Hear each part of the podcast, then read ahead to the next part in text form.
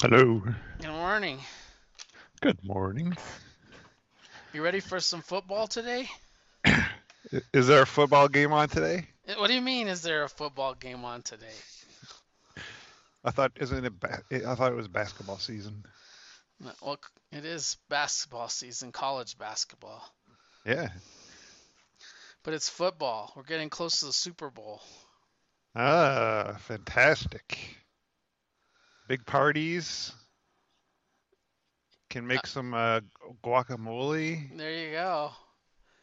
Where are you? Where are you gonna be for the Super Bowl? Have some beers. Do some PBRs in the uh, parking lot. PBRs. Is that a dirty term? no, that's what the that's the beer that hipsters kids drink, isn't it? Or do they not drink that anymore? What is a PBR? Pabst Blue Ribbon. Blue ribbon. Oh wow, that's old school. Yeah, that's what they're into, or that's what they were into about 10 years ago. Not ten years it. ago. That's more like thirty. No, 30 years ago, old people drank it. 10 years ago, the hipsters drank it. Really?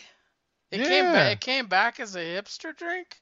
Yeah, big time. How do you know this? Do you go undercover Bro. as a hipster? Bro, I'm I'm in I'm in touch with the the youth of today. You kidding me? You're a hipster, kidding me? I am not a hipster. a I'm an pretentious. I'm hipster. an old man. I don't have uh whatever it's called. a- a But you at least top of my you at least know the lingo, and you know that PBR is Pabst Blue Ribbon. I do know that. Because back in my day, nobody called it PBR. PBR. No, we did not. No, it was And Pabst that was Blue a drink Ribbon. that that was the drink that old people drank. Yeah. that was uh the drink that was um Blue Velvet, right? That's what what's I don't his remember. name I drank. haven't I haven't seen that in a long Dennis time. Yeah. Hopper. He was always sucking drink oxygen and dr- or, or helium. I don't remember what he was yeah, doing, but he was drink Pabst Blue Ribbon. That's right. Maybe that's that must be where it all started. The hipsters started that. watching that, and yeah, they said, saw that, "Oh, like, oh, we gotta be cool like that. Let's start sucking helium and mhm, drinking some PBRs, brah. that's right, brah." I remember P- like PBR is like if you go to a friend's house and go down to their basement and their and a dad is sitting there on an old couch like watching TV, watching an old little TV. He'll he'll drink a PBR Black and white TV, uh, black and smoking white, and smoking. with a Everyone di- smoked with a dial with an old antenna. Yeah, with the, adjusting the antenna and complaining. That wouldn't even work anymore. The antenna? No. No, it wouldn't. Well, yeah, you'd have to upgrade to an HD antenna. Yeah, that's some bullshit. But it wouldn't work on the old TV, would it? Uh, you, well, you'd have to get an adapter box, I believe. That's sad. I think you might actually be able to use the old antenna with an adapter box. I'm gonna say that's possible. An old antenna? Yeah. I thought you had to have an HD antenna. I'm gonna Like say I, I, I didn't that even that's think I didn't even I think if the I don't even think the receipt of the transmission would be possible. Like you have like channel five dash one dash two dash three, all that Yeah. weird stuff on the new one. You wouldn't be able to get it on the on the Yeah, old. probably not. You wouldn't get that frequency. Well, I, I don't even I think, think- you'd get the primary. I think if you have an HD antenna hooked up to a box that translates it, it'll work on an old TV. Oh, so you buy a like some third party adapter. Yeah. Well, because remember when when uh, we first made the switch over to HD, that was like a big thing because people still had their old TVs, so they had to bring out these boxes. I think they actually gave them out for free or something at one point. Like the government, you could get them from the government for free. Ah. Now they're not free. Now they're like seven hundred dollars. Yeah, and now they're like just buy a new TV.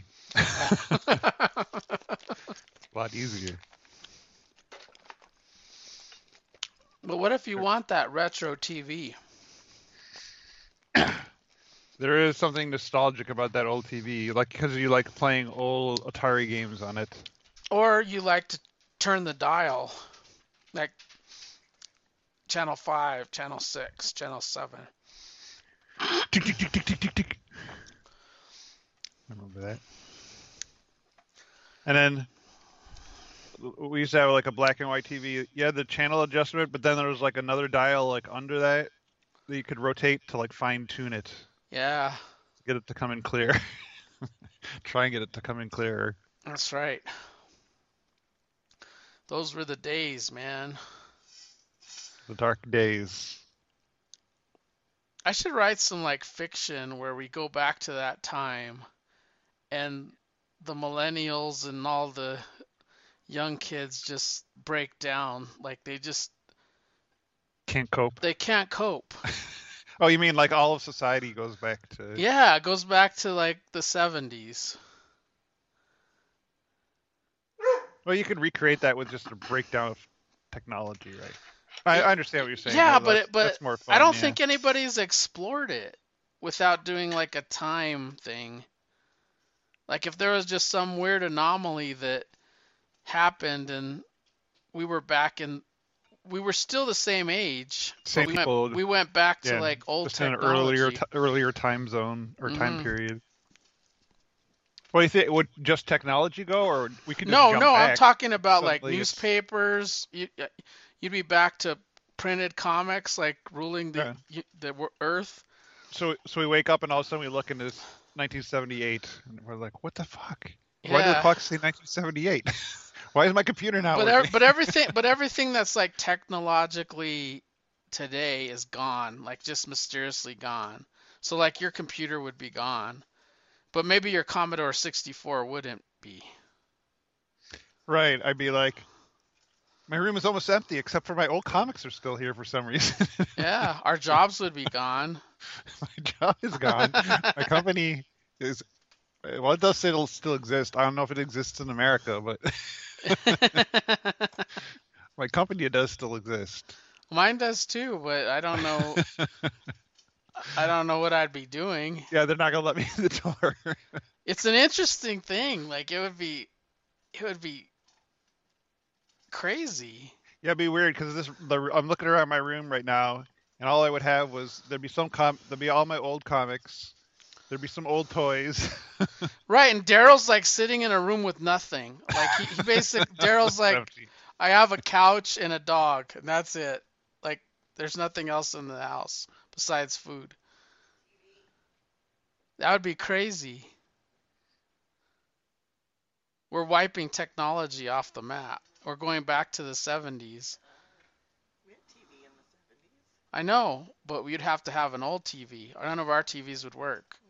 You would have TV.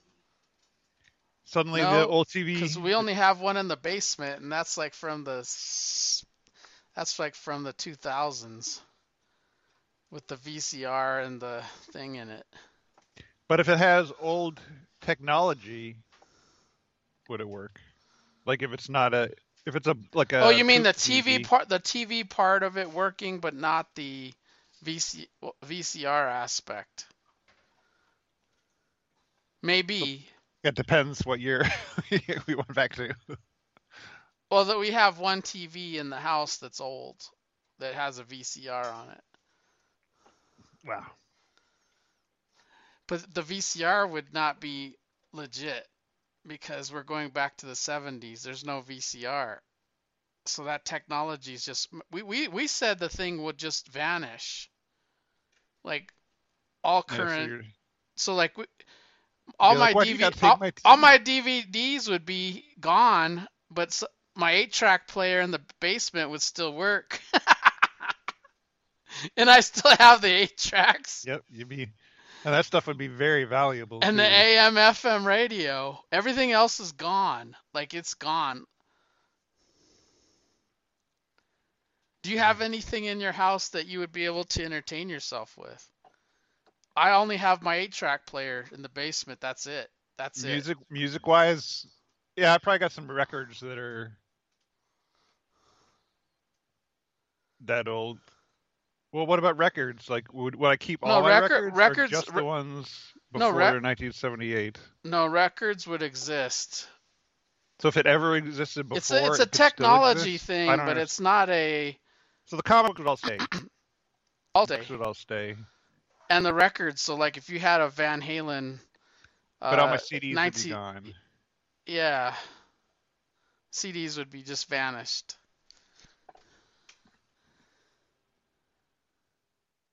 What a cool concept. That wouldn't be that bad. Nobody's thought of this shit.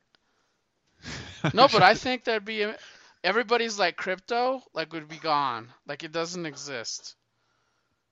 yeah. But, well, you don't but, have to go but, back. but your your your bank account would still exist. You just couldn't access it through the computer. Right. It would be old school bank, paper banking. Oh, we still have a checkbook, so we'd be okay. yes. Checkbook. That's how you And get your credit cards. What year did credit cards come in? That's a good question. I have no idea. They 'cause had they had to they had to be around in the 70s. Like American Express, I know was. I don't know I'm if they were as prevalent.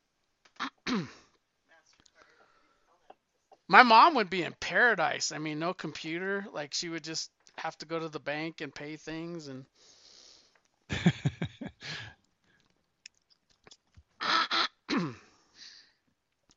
I guess it's bad though from a medical perspective because all the technology that we'd advanced in is gone.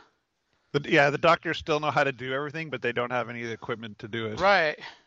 It'd be better though, because they know more. So it wouldn't be as bad as it was.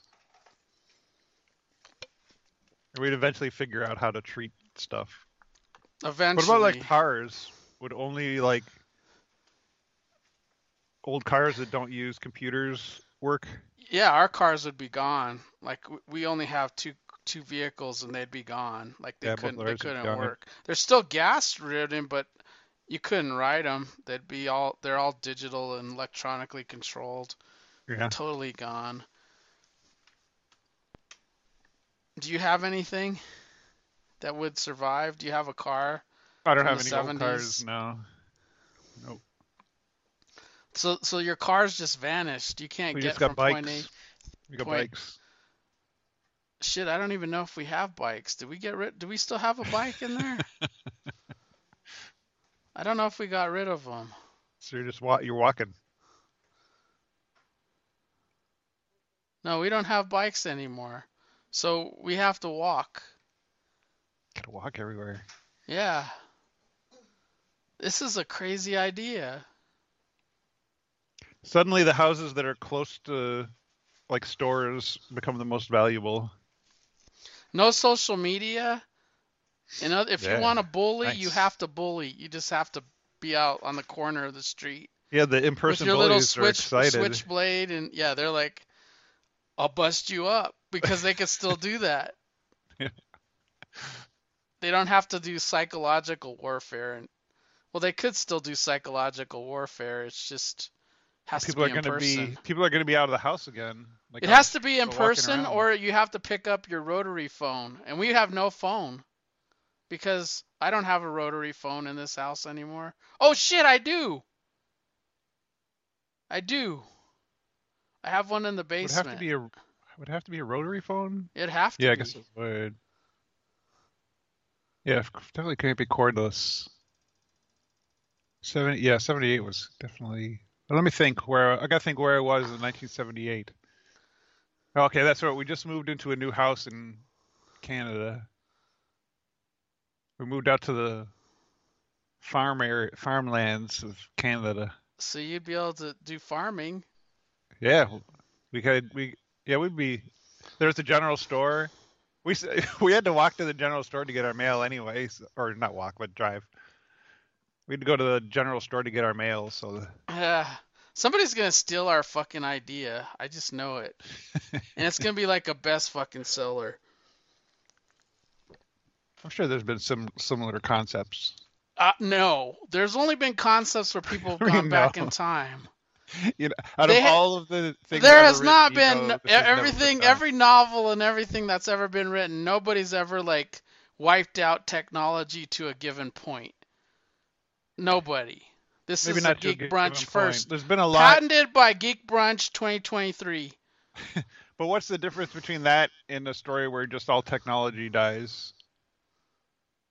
Because that's it's been done. it's before. different How?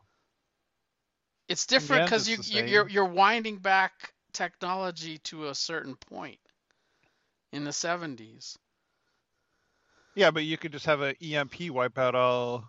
Well, that So like the people with classic cars, you know, the people that park their cars and do the car shows, they'd still be okay. They'd have a car. Yeah, But, I there'd mean, be no we- we fucking just- gas pumps to pump the gas. Yeah, there would. We had gas pumps back then. We did, Oh. but we don't they're all digital now. Yeah, And credit card go- pay. You can find some. There's still some old gas stations. Yeah, we'd like, have to drive in between cities like in the middle of nowhere with a population of 15. to find a gas station. Ah, this is such a great idea. But we just we just read a comic where electronics stopped working and people they had to use that old van or whatever because it didn't have any like computers in it. that was an EMP.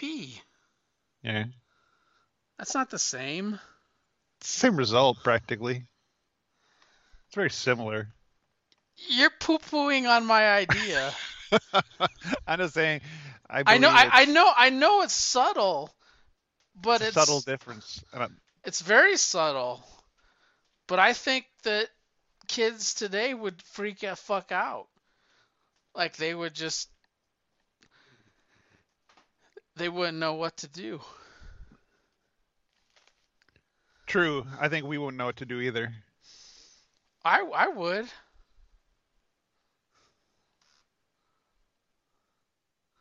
What are you gonna do? I'd start eating people.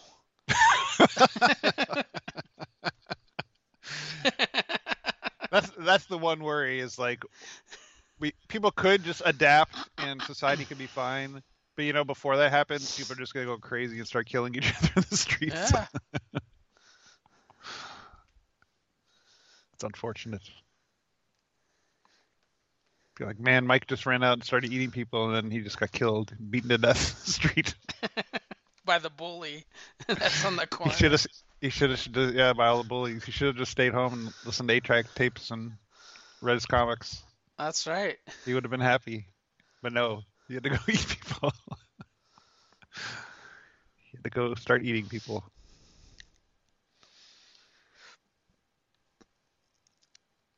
I don't know. I think I got an idea.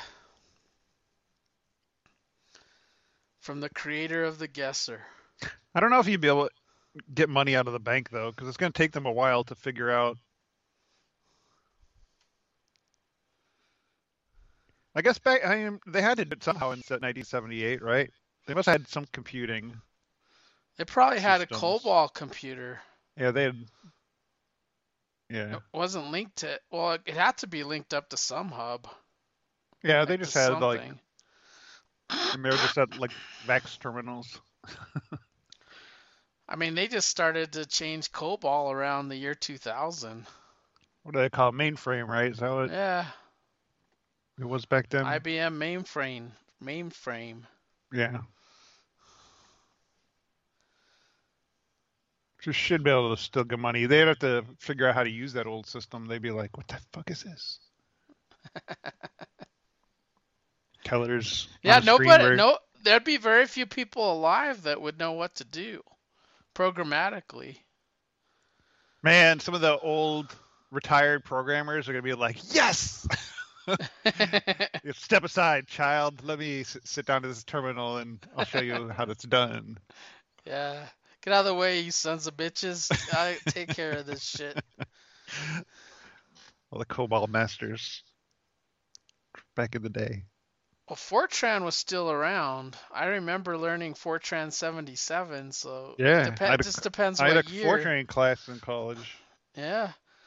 I'd be able to do Fortran in Basic. Basic was around. I knew Basic. I was just telling my son about Basic the other day or yesterday. Because I was telling him because he was talking about he's making a, a game, so he's learning all this stuff, and he's telling me about it. And I and then I was saying, you know, but back when I was your age, I didn't know any of this stuff, and I was like, wait, actually, I did because we had a Commodore 64, and he's like, what's a Commodore 64? And then did you Google it and show him? no, I just told him about it. No, you should have Googled and showed him. Ah, but you. all- And then you could have Googled one on of the Commodore technology. 6. I'm sure there's an image of a Commodore 64 magazine that was a programmer's guide.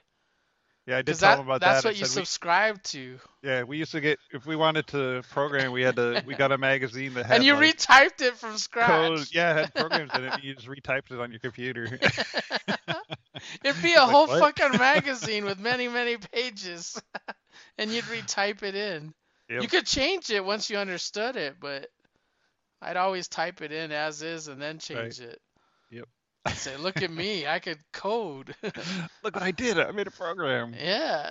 It's a game and it does gear. all kinds of different things. It's got like five more else ifs. They didn't think of that. You have more choices to choose from. Back in the day, it was a lot of go-tos. Yeah.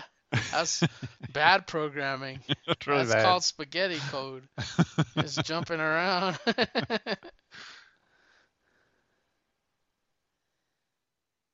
yeah, those were the days.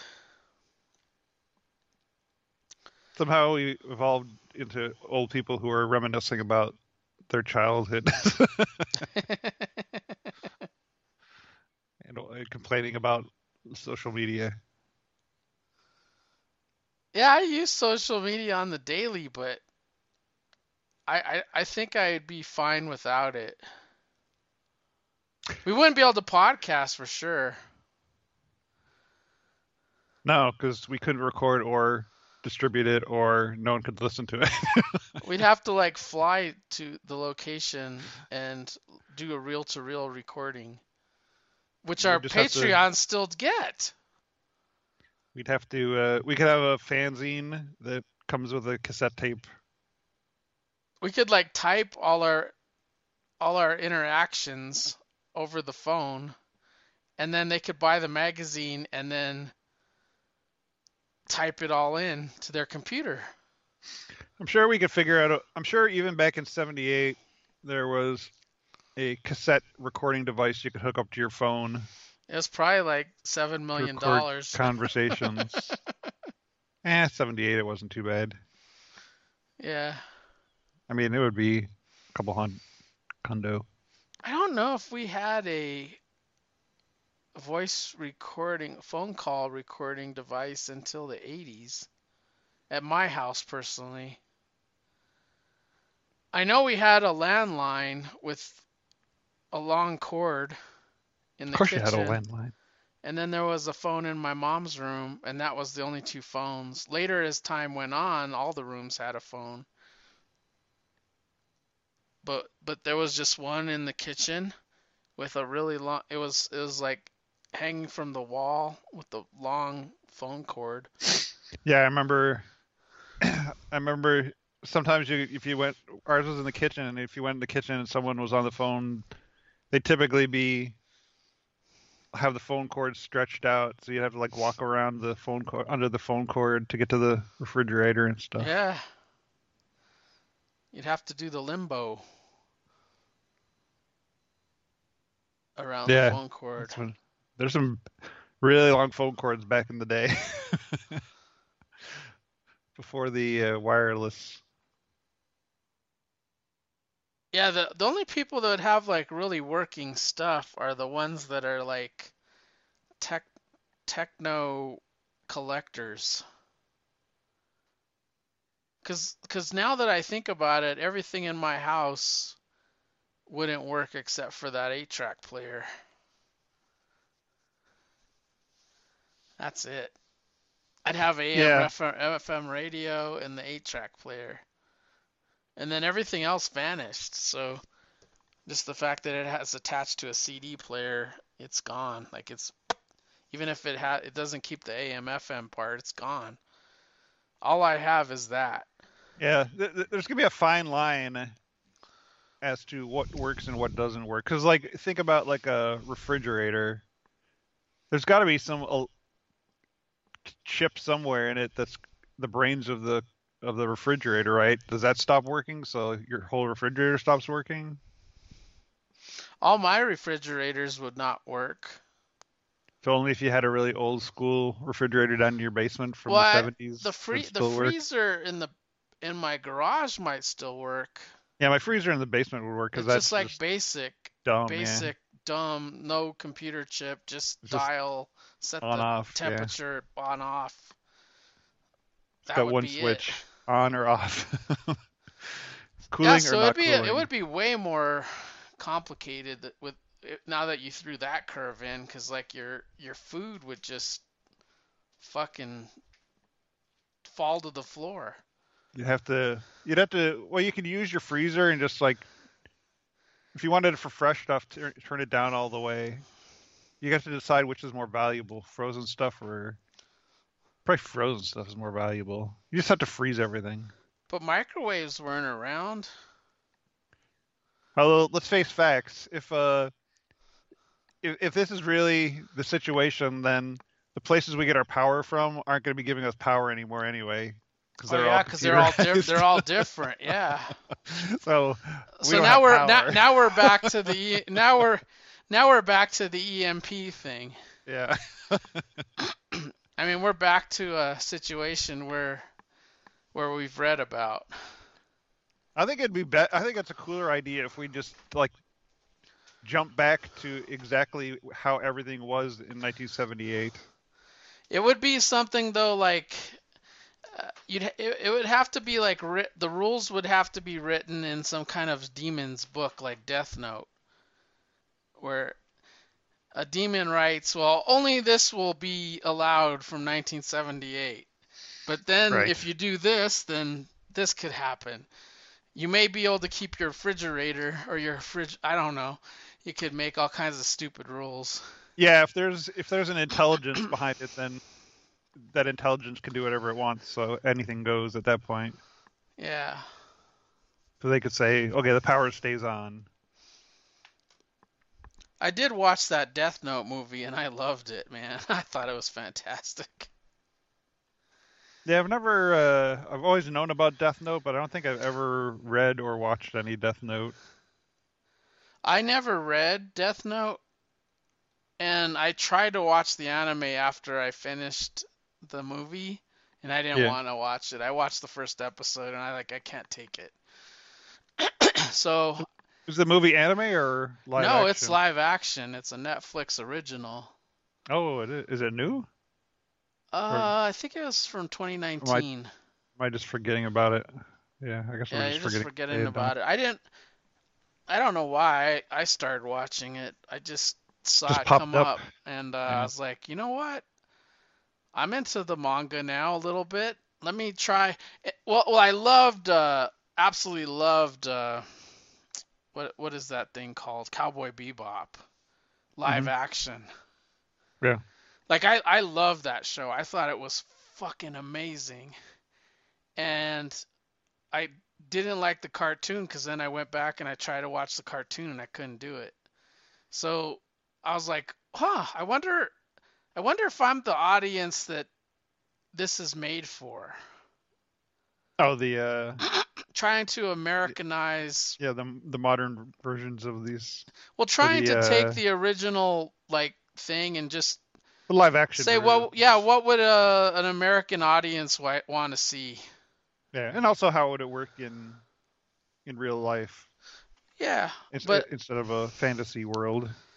the Death Note, there's like this demon like Raku. I th- I can't remember what his name is, but Yeah, I think it's something like that. his book drops out of the sky, and a kid called Light picks it up. And it has all these, like the first part of the book is just a bunch of rules. Like you could do this, Mhm. you could do that. Um, and then you write names in the back half on the blank pages, and those people will die in whatever manner you. If you just write their name, they'll have a heart attack. But if you write their name and say how they're gonna die, then they'll They'll, they'll die they'll that die way. that way. Yeah. And there's all kinds of rules and timings that make things a little complicated. Like Sure. uh, that, that there's ways out of, of certain things, but it, it complicates things. And uh, light is the like I, I even like the the way they changed the anime or maybe the manga um, is he he was the son of a cop, so he had access to like some data around the house about criminals and stuff. So he decides, well, I'm going to take out the bad elements, you know. Mhm. And he starts killing them, and then he starts killing them with a name called Kira, like so he can claim credit for it, which is like a god.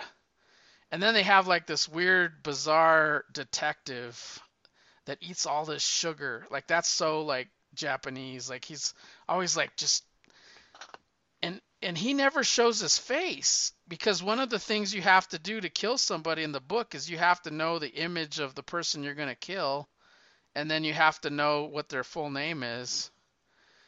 And th- they can't ever target this detective because they can't see his full face. And they don't even know his name. So they can't target him, but uh, it's it's a good I liked it a lot. I thought it was great. Yeah, I'll have to watch that. I totally forgot it even existed. But now that you mentioned it, I, I think I do remember when it came out. Yeah, and I like that it's just a movie because then it's quick. it's not a big commitment. And then then I I watched a, couple of zombie movies. I watched uh, Valley of the Dead. I think this was from Spain. It was uh of course I have the English dub on it, but which is the Oh. stuff you hate. But uh hate that. it it was kind of funny and it was entertaining, but it happens in World War II and the Nazis are are it's kind of like the comic book that we're reading in Sergeant Rock, you know, they develop a uh, a chemical that could turn the dead to, to life, and then they launch the dead on the Allies, so the they'll wipe out big towns and stuff like that. But uh, it was it was pretty good. I liked it. I thought it was pretty entertaining. And then uh, I watched a day, a Dawn of, a Day of the Dead um, movie called Blood something or another. It was sort of like the one that uh, George Romero did, hmm but uh, same concept because in that Day of the Dead they had like they were inside the inside of one of the military mountains and they had captured a zombie and he had like intelligence and his name was Bub or something like that. Bud. It was either Bud or Bub. I can't remember what his name was, but he had like intelligence. Why can't I remember? I think it's yeah, something like that. God, it's been so long since I watched those. But uh, this this one had the same thing, except it was more contemporary. So is it a remake different. or No, it's more of a. I'm gonna keep the concept there, but the story's different. Okay. Who was it? Not it's not Romero at all. Uh, no, it's called Day of the Dead Bloodline from 2017. Hmm. It was on Netflix. All of these were on Netflix. This Yeah. one was about this girl in medical school who there was this guy that would always go get his blood drawn by her, like as she was in medical school, and he was gonna rape her and attack her. And the the the night that he uh, is gonna rape her, the zombie outbreak happens, and he gets bit by a zombie, but he somehow keeps his intelligence, and he he's just like sexually obsessed with her still. So he's like a zombie that has intelligence, and, and, and he might be have the cure to cure the disease because he he can think and talk and do stuff. And so she wants to trap it. I think I might have seen this movie. the bloodline, Yeah, maybe it was 2017. yeah I think I might have.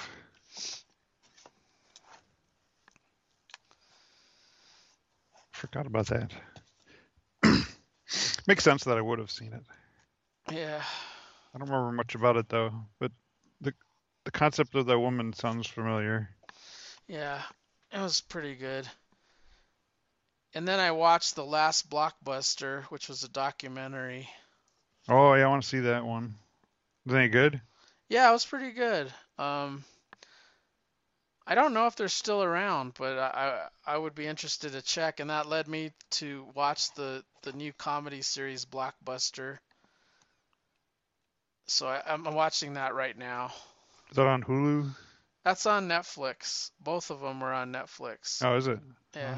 Oh, To add that to my list. Yeah, the last Blockbuster led me to watch Blockbuster mostly because uh, I think his name is JB S- Smoove is in Yeah. it, and I, I I love that guy a, a lot. Like he's one of He's my on your other show. So he's on L- that Larry David show. Yeah. so I like I love I love him as an actor. So I want I watching this one. It's canceled already, but it's 10 episodes, so we'll see what what happens. It's it's pretty good. It started What's off kind of bad.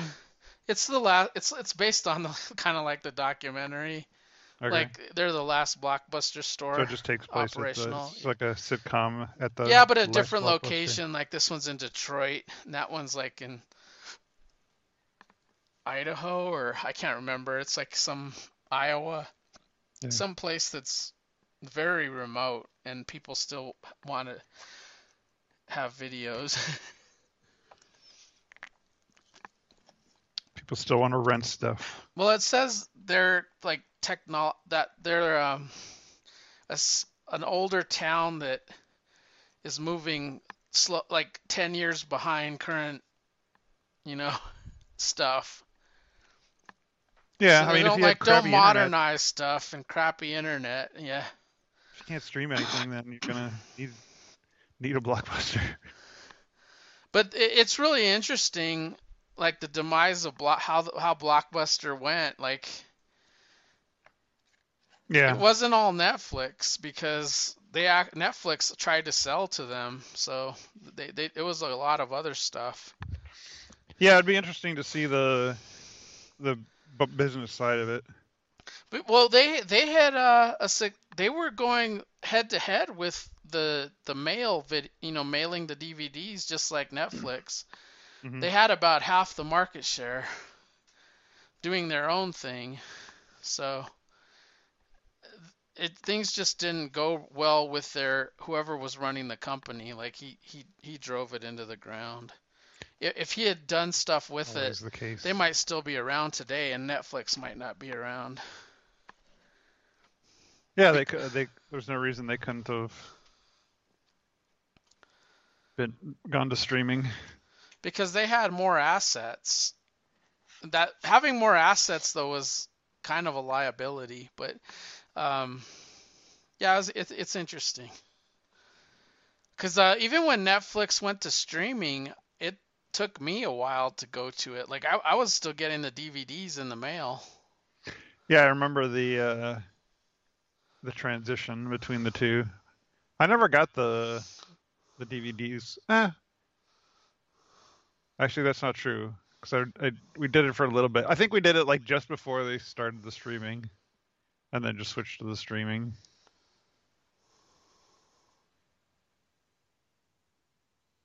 That was a big. I remember that was a big thing back in the day. People were very excited about getting their DVDs in the mail. Yeah, I liked it. And then you'd return it, and then you'd get another DVD that was in your queue. At least if it was avail, the next one that was Yep, the available. next one available, in your yeah. queue. Yeah. People had long queues that all got deleted, I think. Yeah. So I, yeah, I've watched a lot of a lot of Netflix.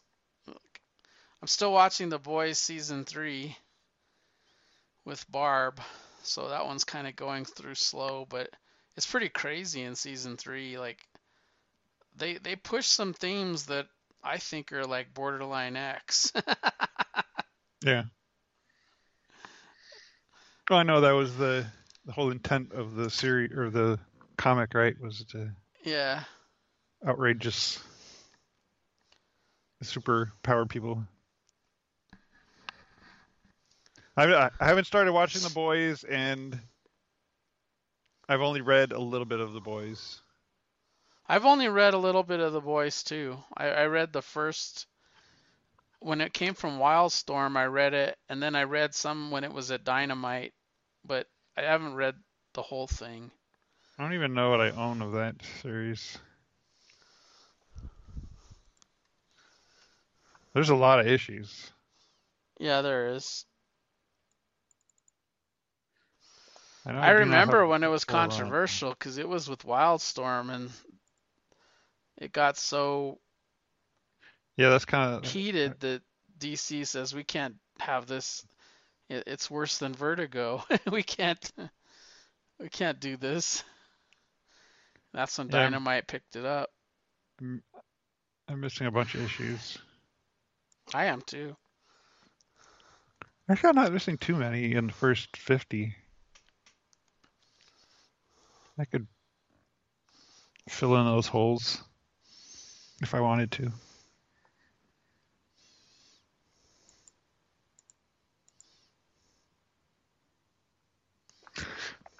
What have I been watching?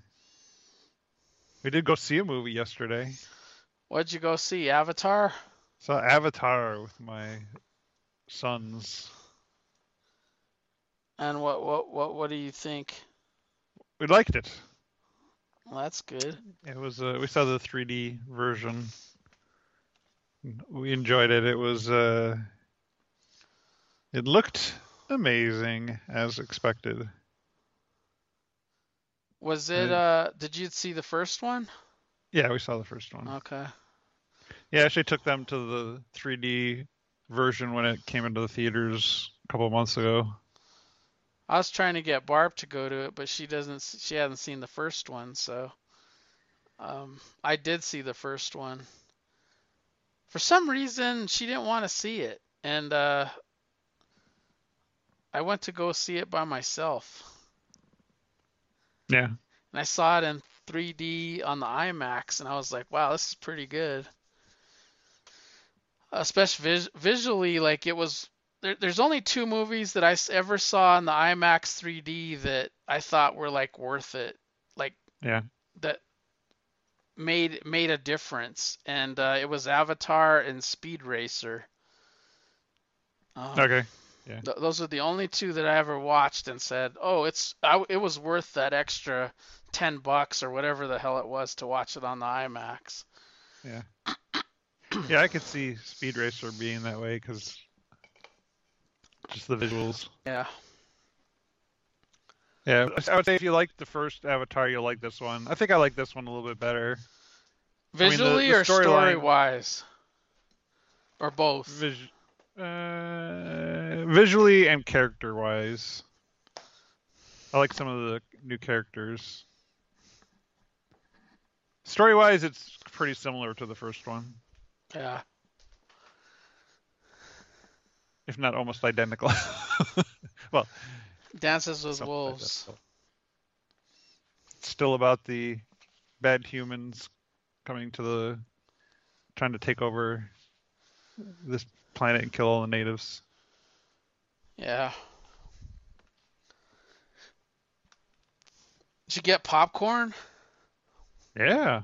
Ah, It was interesting at our theater they they haven't started doing the free refills yet, yeah. but they reduced their prices because of that. Well, that's good. So the popcorn was cheaper, but you can't can't get refills, Yeah. which I'm which I'm like, "Ah, I guess that's fair. We used to only be able to get one. Like the popcorn box would have a little sticker on it, and it Yeah, it has the the little tab. tab, they o- rip the tab, and they'd rip it off if Yeah. Sometimes they'd forget to rip the tab off, and then I- we'd come back and fill it back up. Get another one. Yeah. Fancy. Oh, oh, I, you know, my system was always we'd eat one thing of popcorn and then get a, a new one on the way out, and then I would take it home and freeze it. Oh, that's weird. then you can have movie popcorn whenever you want. fresh from the freezer. Well, I can't do that now. Oh, we did we did what you're not supposed to do, but we we would take the popcorn bucket home and then take it with us to the next movie and refill it. oh, you would. We uh, would buy it every other time. Oh. How do you sneak? How do you sneak the bucket in? we never had Or you just carry it? well the only we just carried it in. Nobody ever said a damn word. because the, the only reason we did it is because we saw everybody in front of us doing it like entering the movie the Oh, the door the doors with their pop- popcorn bucket The popcorn bucket. and I, I think the the movie theater caught on eventually because you would buy just you you just buy the bucket then like the refillable bucket Oh, the ref- Oh, that's why they started. The and then refillable pay like two bucks and they like Yeah. a real cheap price and they'll fill the the tub Right. for you Yeah. Uh, So are they not doing that anymore? N- not since covid i haven't seen the refillable buckets Yeah. you just, just i think they did the same thing that that you said What if you? So if you have one of those refillable buckets, or is it just good for a year, Were they're like yearly there were buckets? ju- there were yearly buckets Okay. yeah so you might have been hosed I wonder when that, if they'll ever bring that back. i don't know movie i don't think movie theaters are doing great right now i think they're doing good with like things like avatar and Yeah, the big certain stuff. the big stuff but man the everything it's like they have one the one movie to go to every three months and then everything else is just in the wash like no one um, goes to see it. yeah like the menu is still showing but it's already on hbo that was the last one we went to i think was the menu Yeah, I don't know if there's any other. I mean, we, we go for the blockbuster stuff.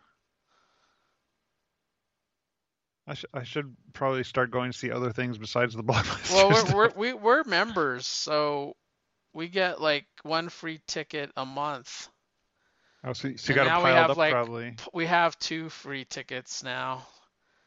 Um, so we've accumulated two, but it kind of works out because that means my ticket and Barb's ticket are free. hmm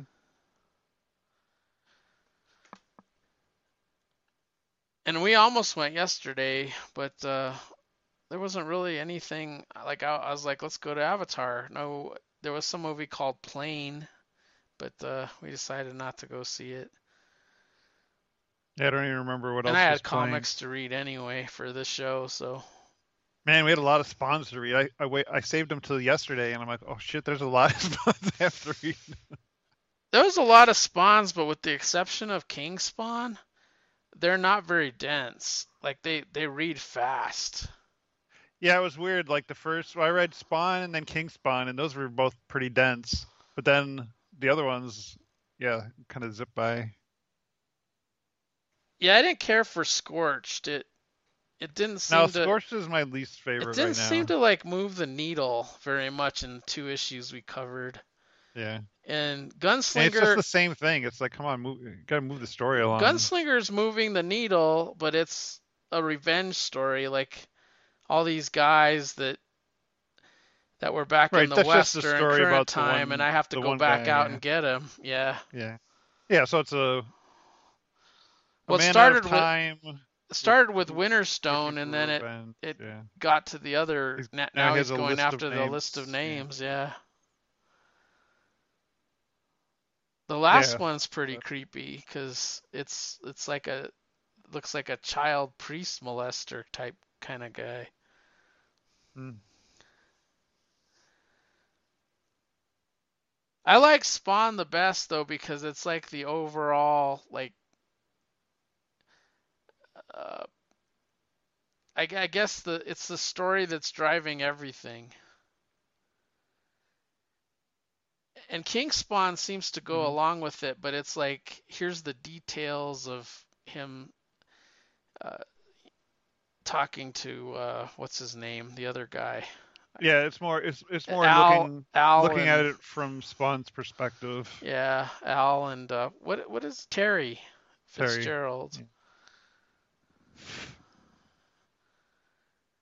Yeah, so it it it, follows the main story that's in Spawn, just kind of from a different angle. And then Scorched is in the past a little bit, right? It's in the past a little bit, but almost concurrent because in Spawn, Mark even the medieval Spawn is is trying to contact Jessica to get help from the Scorched Right. because he doesn't like what Jim Downing is doing. And Jim Downing is now working with Ni- Nix, Nick, Nix, NYX, Yeah. um, to take down Al. And Al seems to be his his motivation is to not bring back the the dead zones because he doesn't want heaven and hell like the war of heaven and hell to, to mess with Earth. I that's the way I get it. And there's so many characters like there there I was know it's ridiculous. well, like Cos Cogliostro is now Sin, and Yes. Sin is going after the clown, yes. and the clown recently brought back Abel, who's who's like this black angel, Yes. and Cogliostro is is is uh, Cain. Cain. Yeah. So it's like Cain and A- the battle of Cain and Abel. and then well Clown is separate from Violator. Yep. And Clown also has mini clowns. Yeah, because he has his own army on Omega Omega Island or whatever they want to call it. Yes. Because there's a fissure on Omega Island. A- And he invades uh Sin invades that island to take out Clown. Right. He wants to go he wants to open the fissure. That's in Scorched, right? And I thought that was in Spawn. Okay, that that was in Spawn. That was in Spawn. So in Spawn, it's Jim Downing taking down Spawn with the help of Overkill. Uh, Cygor betrayed Spawn in the, one of the issues, which was odd because Cygor was sort of like his I know only, his one his one one ally. trusted ally, and he's the one that clunked him on the head, sort of knocked him out. And uh, Plague Spawn, I, I don't know where he's been lately, but he infected Natasha. and Natasha got killed by Medieval Spawn, By midi- yeah, cause but he didn't know it was Natasha. and Soul Crusher was with Natasha, so he has t- vengeance to have to reap on on medieval spawn, but they form an unholy alliance in Scorched and kind of break up um, the plan of whoever that guy was. I can't remember what his name was. He looks like Soul Crusher, but I Oh, uh Curse. Curse, the curse. Yeah, the curse. So Yeah, I like the- the curse backstory. Yeah, that the the religious Yeah, aspect he's of a it. super religious kid, and he- he learned that you need to sacrifice for God, so he burned his eyes out, Yeah, poked his eyes out with uh, pins, blinded himself. Damn. yeah. You went too far, kid.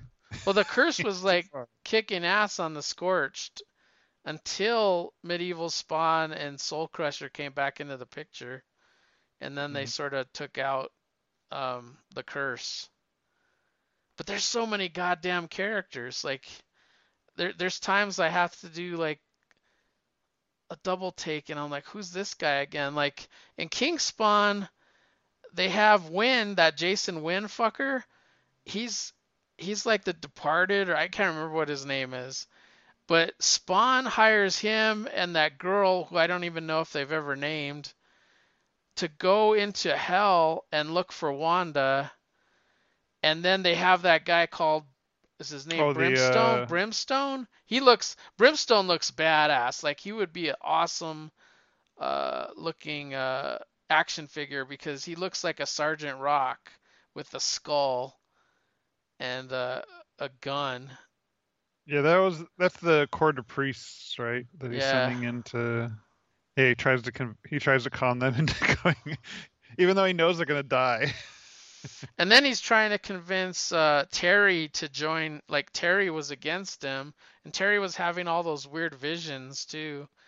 Um, to to sort of say, hey, do you remember we had to team up to to do this this the drug cartel thing? Well, we want to do it again, except the scenarios with heaven and hell.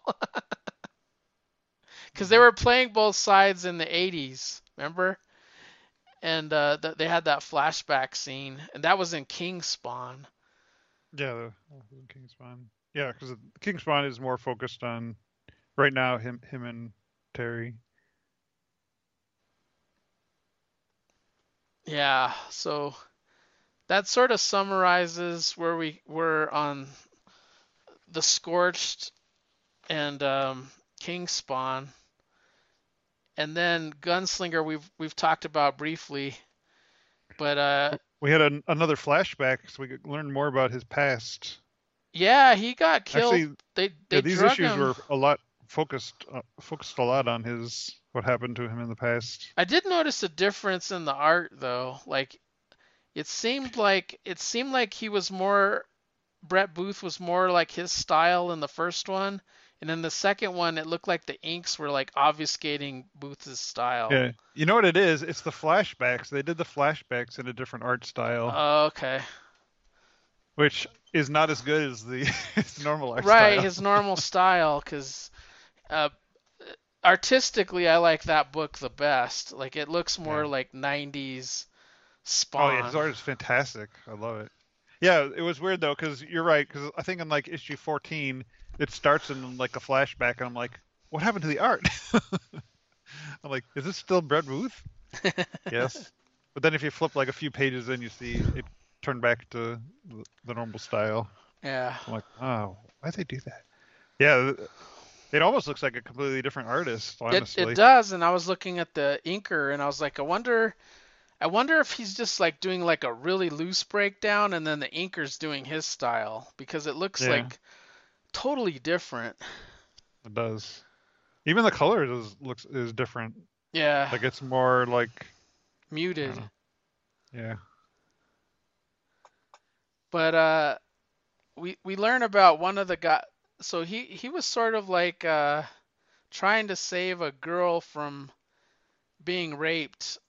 Well, I would say a woman. Uh, there was a husband and a wife, and they were like in front of the saloon, and these these thugs come out of the saloon, and they're gonna rape rape the woman, and the husband tried to prevent it, but they beat the crap out of him, and then he was there um, to stop it, and yeah, it he was like just he was coming. He was just walking through town, right? Isn't this one Yeah. of those stories where he just kind of comes into this small town in the wild wild west and sees this happening? Yeah, he just saw it happening and he he, Decides to take he got revenge and later on these guys uh, captured him, knocked him out and tied him to a horse and drug him to his death.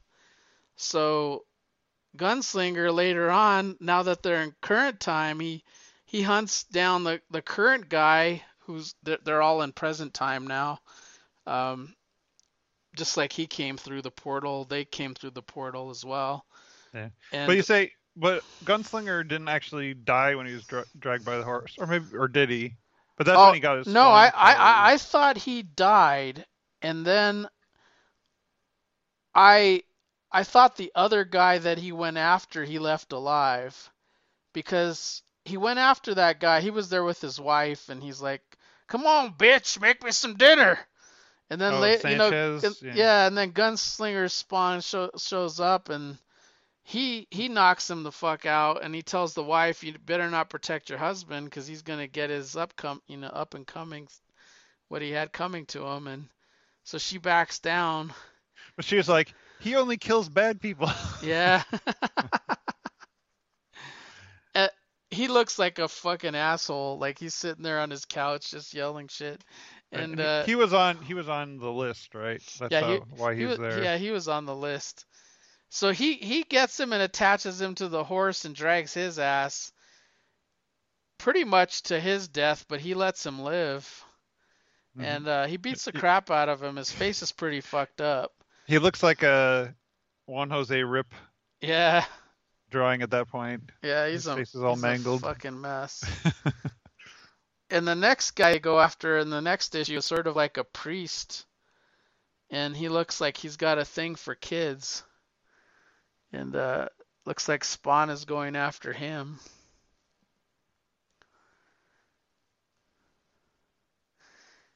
So Wait, yeah, he- I go ahead. Didn't he kill that? He killed that guy, didn't he? Did he kill him? I thought he shot him in the head. Let me see. I don't remember him killing that guy. I thought he shot him in the head and he left a bullet to like show that it was him that killed him. As a message to others. Gunslinger 13 and 14. Because that was like a he said like the priest was like 200 years old or something. Yeah, I was doing this just from memory. Yeah, he killed him on that last page. He's laying there. Yeah, so basically Gunslinger is going around taking out the. I like it because it's him taking out the bad guys and remembering what happened to him in the past. And he's trying to get the people that killed his wife. And I think that did the priest do something to his sister? I think he said. Yeah, he mentioned his did. sister. Yeah, I think he raped her. yeah.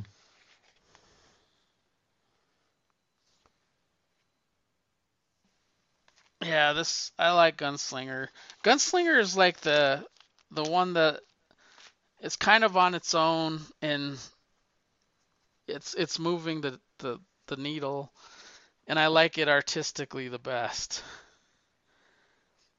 Yeah, and that's the McFarlane one too. Yeah. He's writing it. King Spawn surprises me. Like I there, there's times when I read King Spawn and it's like adds like an extra layer of depth. Like it's it's probably the most dense because there's a lot of inner inner monologue and hmm caption boxes and Oh, I did like in issue 17, the first page is like the news reports, but it's the news from hell and heaven. yeah. it's somewhere else, limbo probably, instead of the uh, the standard ones. That's good. I guess the only one we have left is Spawn, but we kind of talked about it. It was Jim Downing going after Spawn. Yes, if there's anything. That was the. How did that one end? Because I wanted to say it ended on a cliffhanger. I wanted to read it. Oh, that Uh, wa- that was oh. the Cain and Abel. Yeah, the Abel reveal. was Cain and Abel end. reveal. Yeah.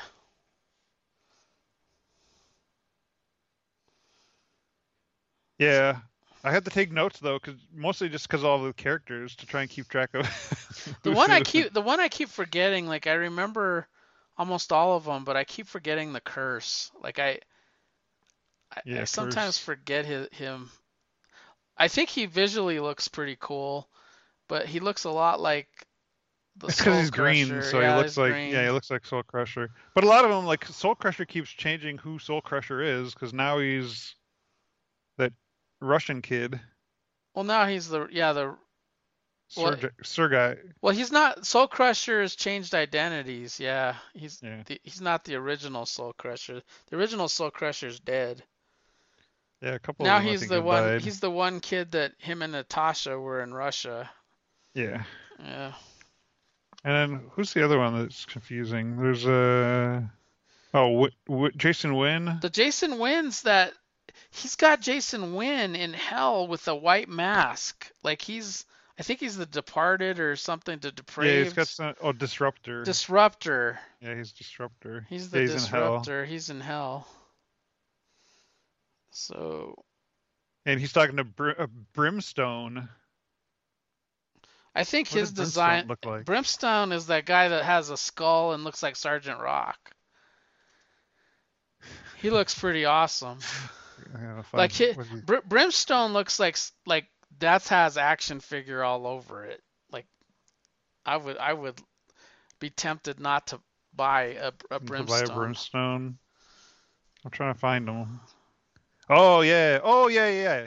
He's the one who wants to take over heaven, hell, and earth. Yeah, and he's the one that that sort of after Jason Wynn, like he almost kills Jason Wynn, and I, I I don't even know who that girl is with Jason Wynn. Like I don't know what her name is. Oh, one of the court of owls or whatever. Yeah, court of Court of priests. Priests. I don't know what her name is, Yeah, I don't remember what her name was. and it never mentions it. Like she's just there. And then there was another one that that gets killed, the one that looks like an angel, Yeah, there's an angel, and then there's a woman J- with a mask on, and then Jason Wynn. spikes on her shoulders. Yeah. And they kill the angel. Yeah. I, I read the mm. King Spawns out of order by accident because I I took them upstairs to read them and I just grabbed the one on top and I accidentally put and and then so when I I started reading the next one I was like that person's dead. what the hell are they doing in here? And then I said, "Oh shit, I read them out of order." Oh, we do have a name for the the angel that died. Godsend. Godsend, yeah. Yeah, that'd be rough. That's not the first time you've read them out of order. Yeah. So you're like, what's going on? I, I wasn't lost. I, I just I got lost because the, the people he was Godsend was dead, and then he wasn't, and then I'm like, oh something's fucking wrong. Like I im- I immediately Yeah. snapped early in the issue of the second so the second realized book, and I was like, ah shit, I read it out of order. Yeah, you're like, wait a second, I thought this person died. Yeah. But yeah, I was I was pretty entertained. I I, I liked even though it was a lot of material, it was eight books. It they read pretty fast. And I was listening to a podcast and I heard them talking about it's a lonely uh what do you call it? It's lonely at the center of the earth. Oh, the uh Yeah, and I was like, this sounds this sounds book. amazing. I Yeah, I really want to read it. Sh- I remember, well, because I follow her on Twitter, because I- I've been a fan of her art for a while, and uh, she would always post like when she was making the book, and she she was always questioning whether or not. I mean, she's only in her twenties. Yeah, Maybe she just turned thirty. I don't know, somewhere around there anyway. And she's like, "Is it pretentious to be bringing out a autobiographical book when you're in your twenties?" but I wanted to read it just because, yeah, we should cue that up for next time. yeah, I know it's going to be good because she's she's so talented, but also it's going to be interesting just from a mental health perspective Yeah, of dealing with depression and things. So I know it'll, it'll be an, interesting read. yeah.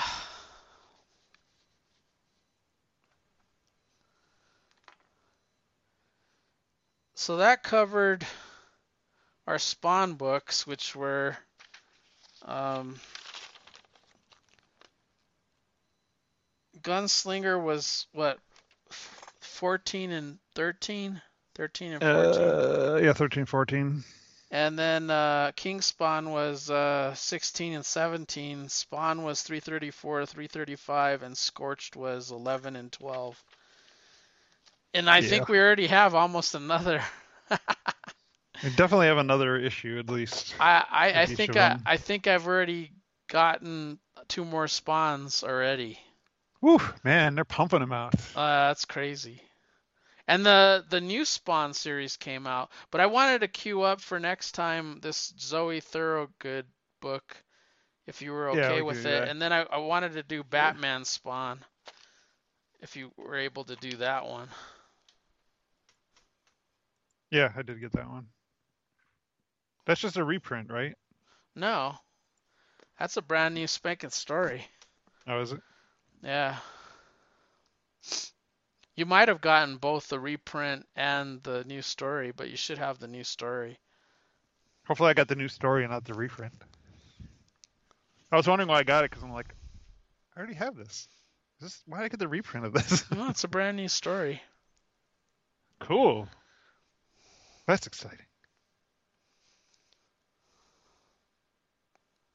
Oh, did we want to talk about previews at all? Yeah, we can. We should probably finish our comics first. Yeah, though. we, we don't have many more. I think there's only like four more. Oh, I don't think I have four. What do we? What do we? Well, there there's three three more, and one you've you've read before me before. It was the Agent of World. That was the one that I I read, oh, and, and you had already read. Yeah, that's right. And I, I, I will say that of the batch, um, that was my favorite. I, I, I thought Really? I don't know. I was like lost in the art. Like it, he, he was like so detailed. Like he has those. He has one scene where like the robots are having sex, and it's like, what what is that robot doing to the other robot? Like I don't know what the hell's happening. Mommy, what?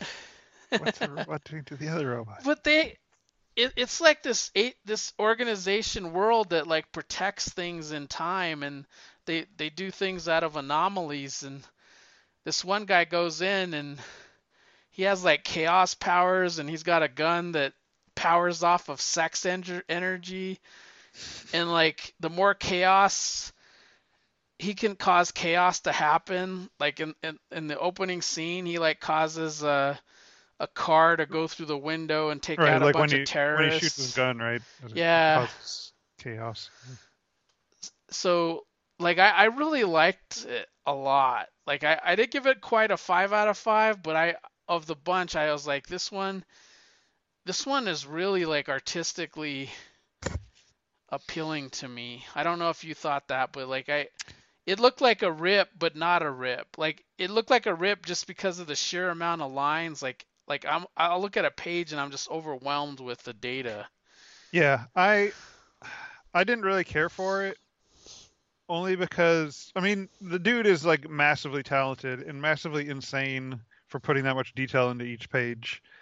My problem was it's just like it's too much. It's like it's hard to tell what's even going on on the page just because there's so many so much detail and so many lines, so many tiny lines all over the page that it I don't know. It, it's hard. It was hard to read. I thought uh, it didn't read very well for me. And I, it read oh, really Oh, here it well is. I for just me.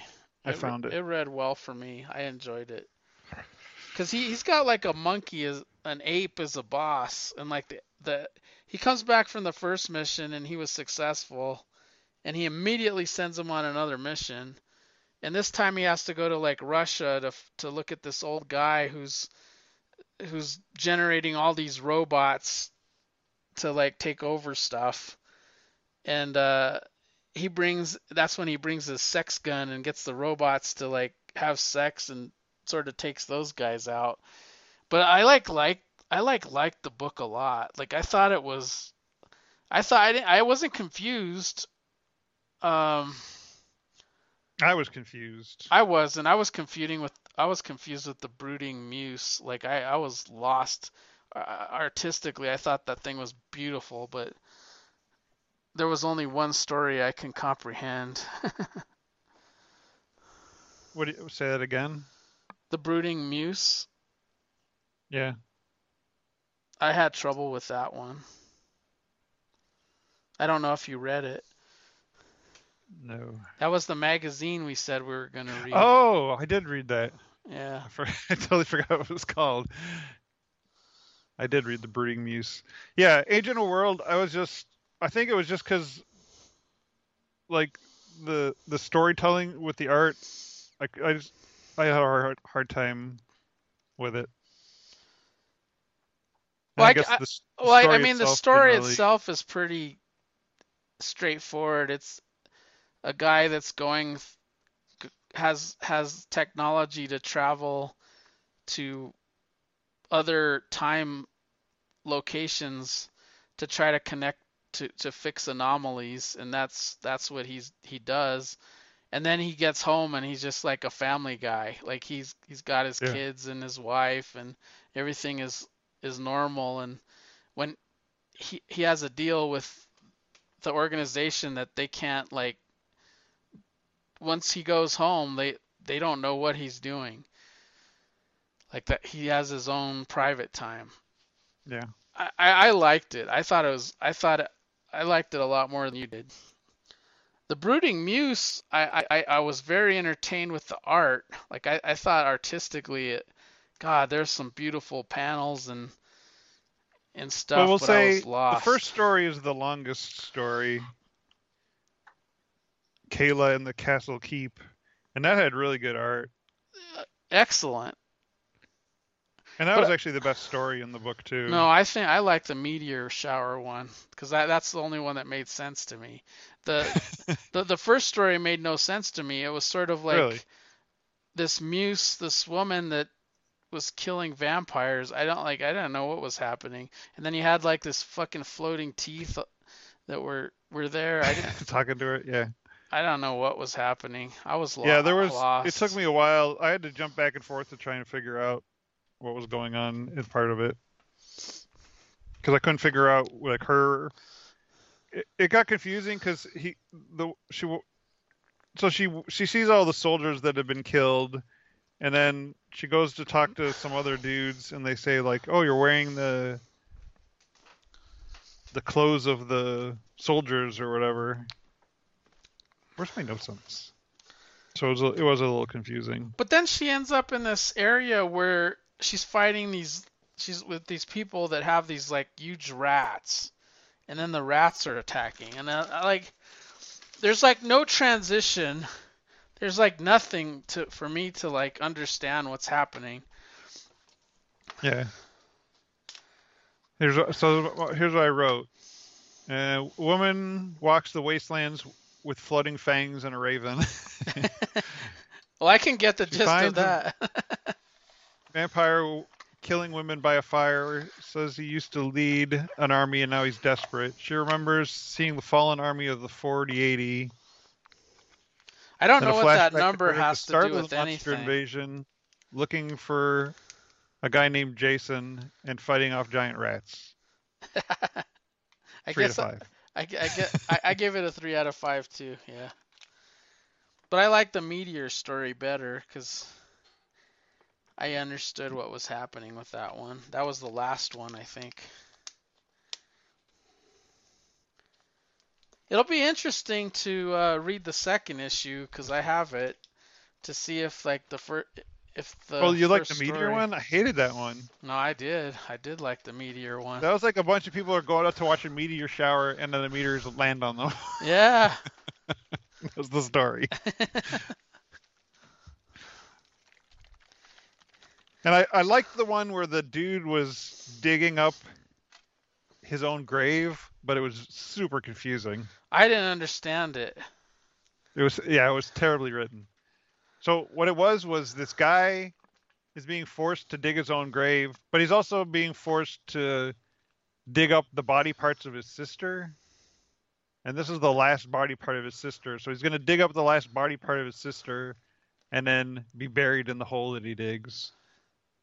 But he but he cuz the dude who's making him dig up his sister killed his sister because she killed his family. But what he doesn't know is because and she killed his family by using like magic. So she thought he thought that she was a witch, but it turns out that her magic was just being done because she was wearing a ring on her finger, this magic ring. So he he digs up the hand and then he's able to use the ring to kill the the dude. But it was confusing in the way it was told for well, sure. Well, you you got a lot more out of it because I it took some effort to get that. I knew the it. guy was digging a grave, and that's about all I got out of it. I'm so lost in that story.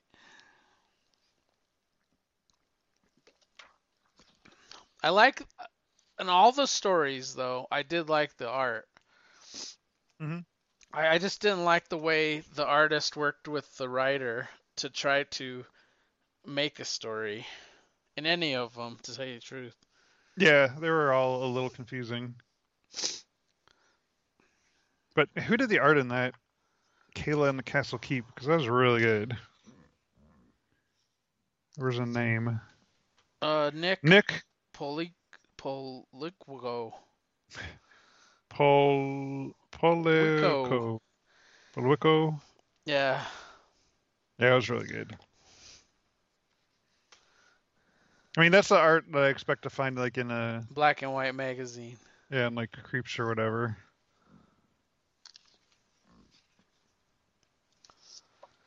I read the I read the beginning of the story and it it sounded like all the stories are supposed to to mean something like together and I didn't I didn't I didn't know that. I Oh, didn't really? get that. Yeah. Yeah,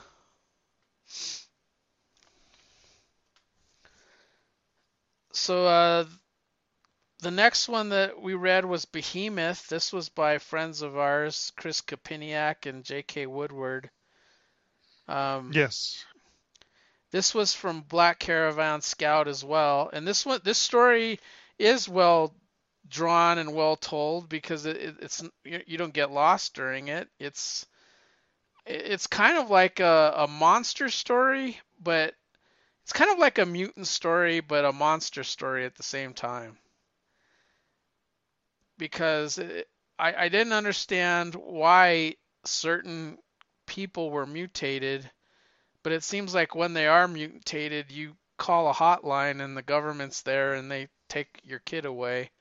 And um, I guess this this particular girl had a fight of some sort with her mom, and her mom wanted like no trouble to come to her daughter, but uh, the government got a hold of the the girl, and it looks like she has she's like mutating into like some crab sea type creature. Yeah, it seems like kids are turning into monsters, right? Yeah.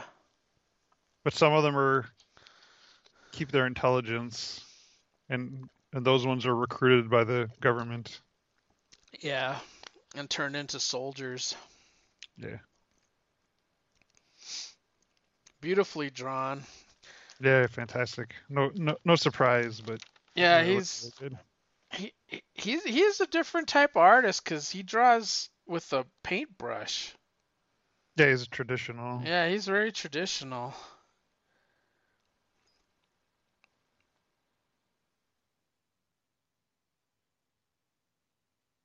Yeah, I like this one. This is good. Yeah, I enjoyed it as well. I like some of the depictions of once they get to the underground uh, government facility, you could see like a lot of different creatures that are in that facility. Oh, ones that they've captured, yeah, Yeah. or recruited.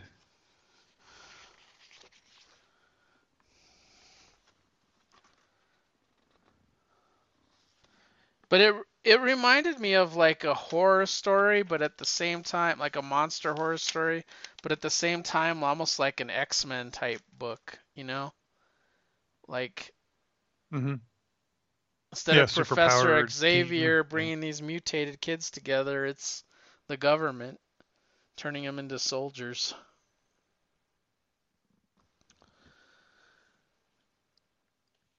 The next one that I, I thought was extremely weird, um, I, I thought it was incredibly well done, but it's not in my wheelhouse. Hmm. That was the Ballad of Gordon Barley. Gordon Barleycorn. Yeah.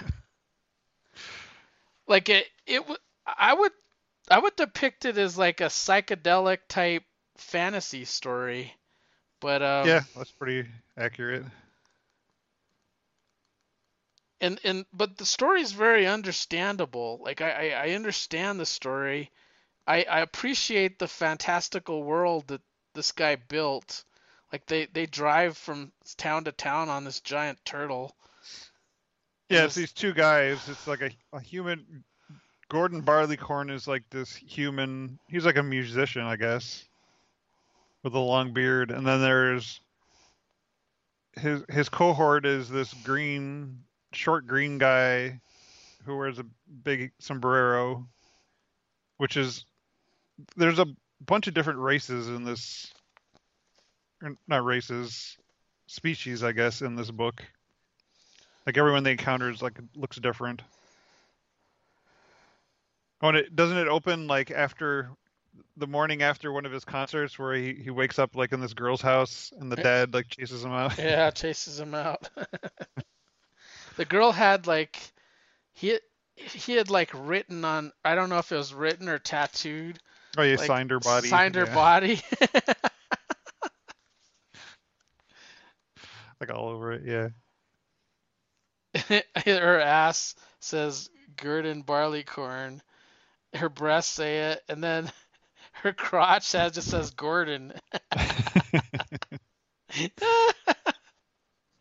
and when he's there, he's like wearing he's like wearing this real weird sexual like he's got like black canary stockings. fishnets and his belt has like lips on it. he's wearing a bow tie. Yeah, that's pretty pretty crazy.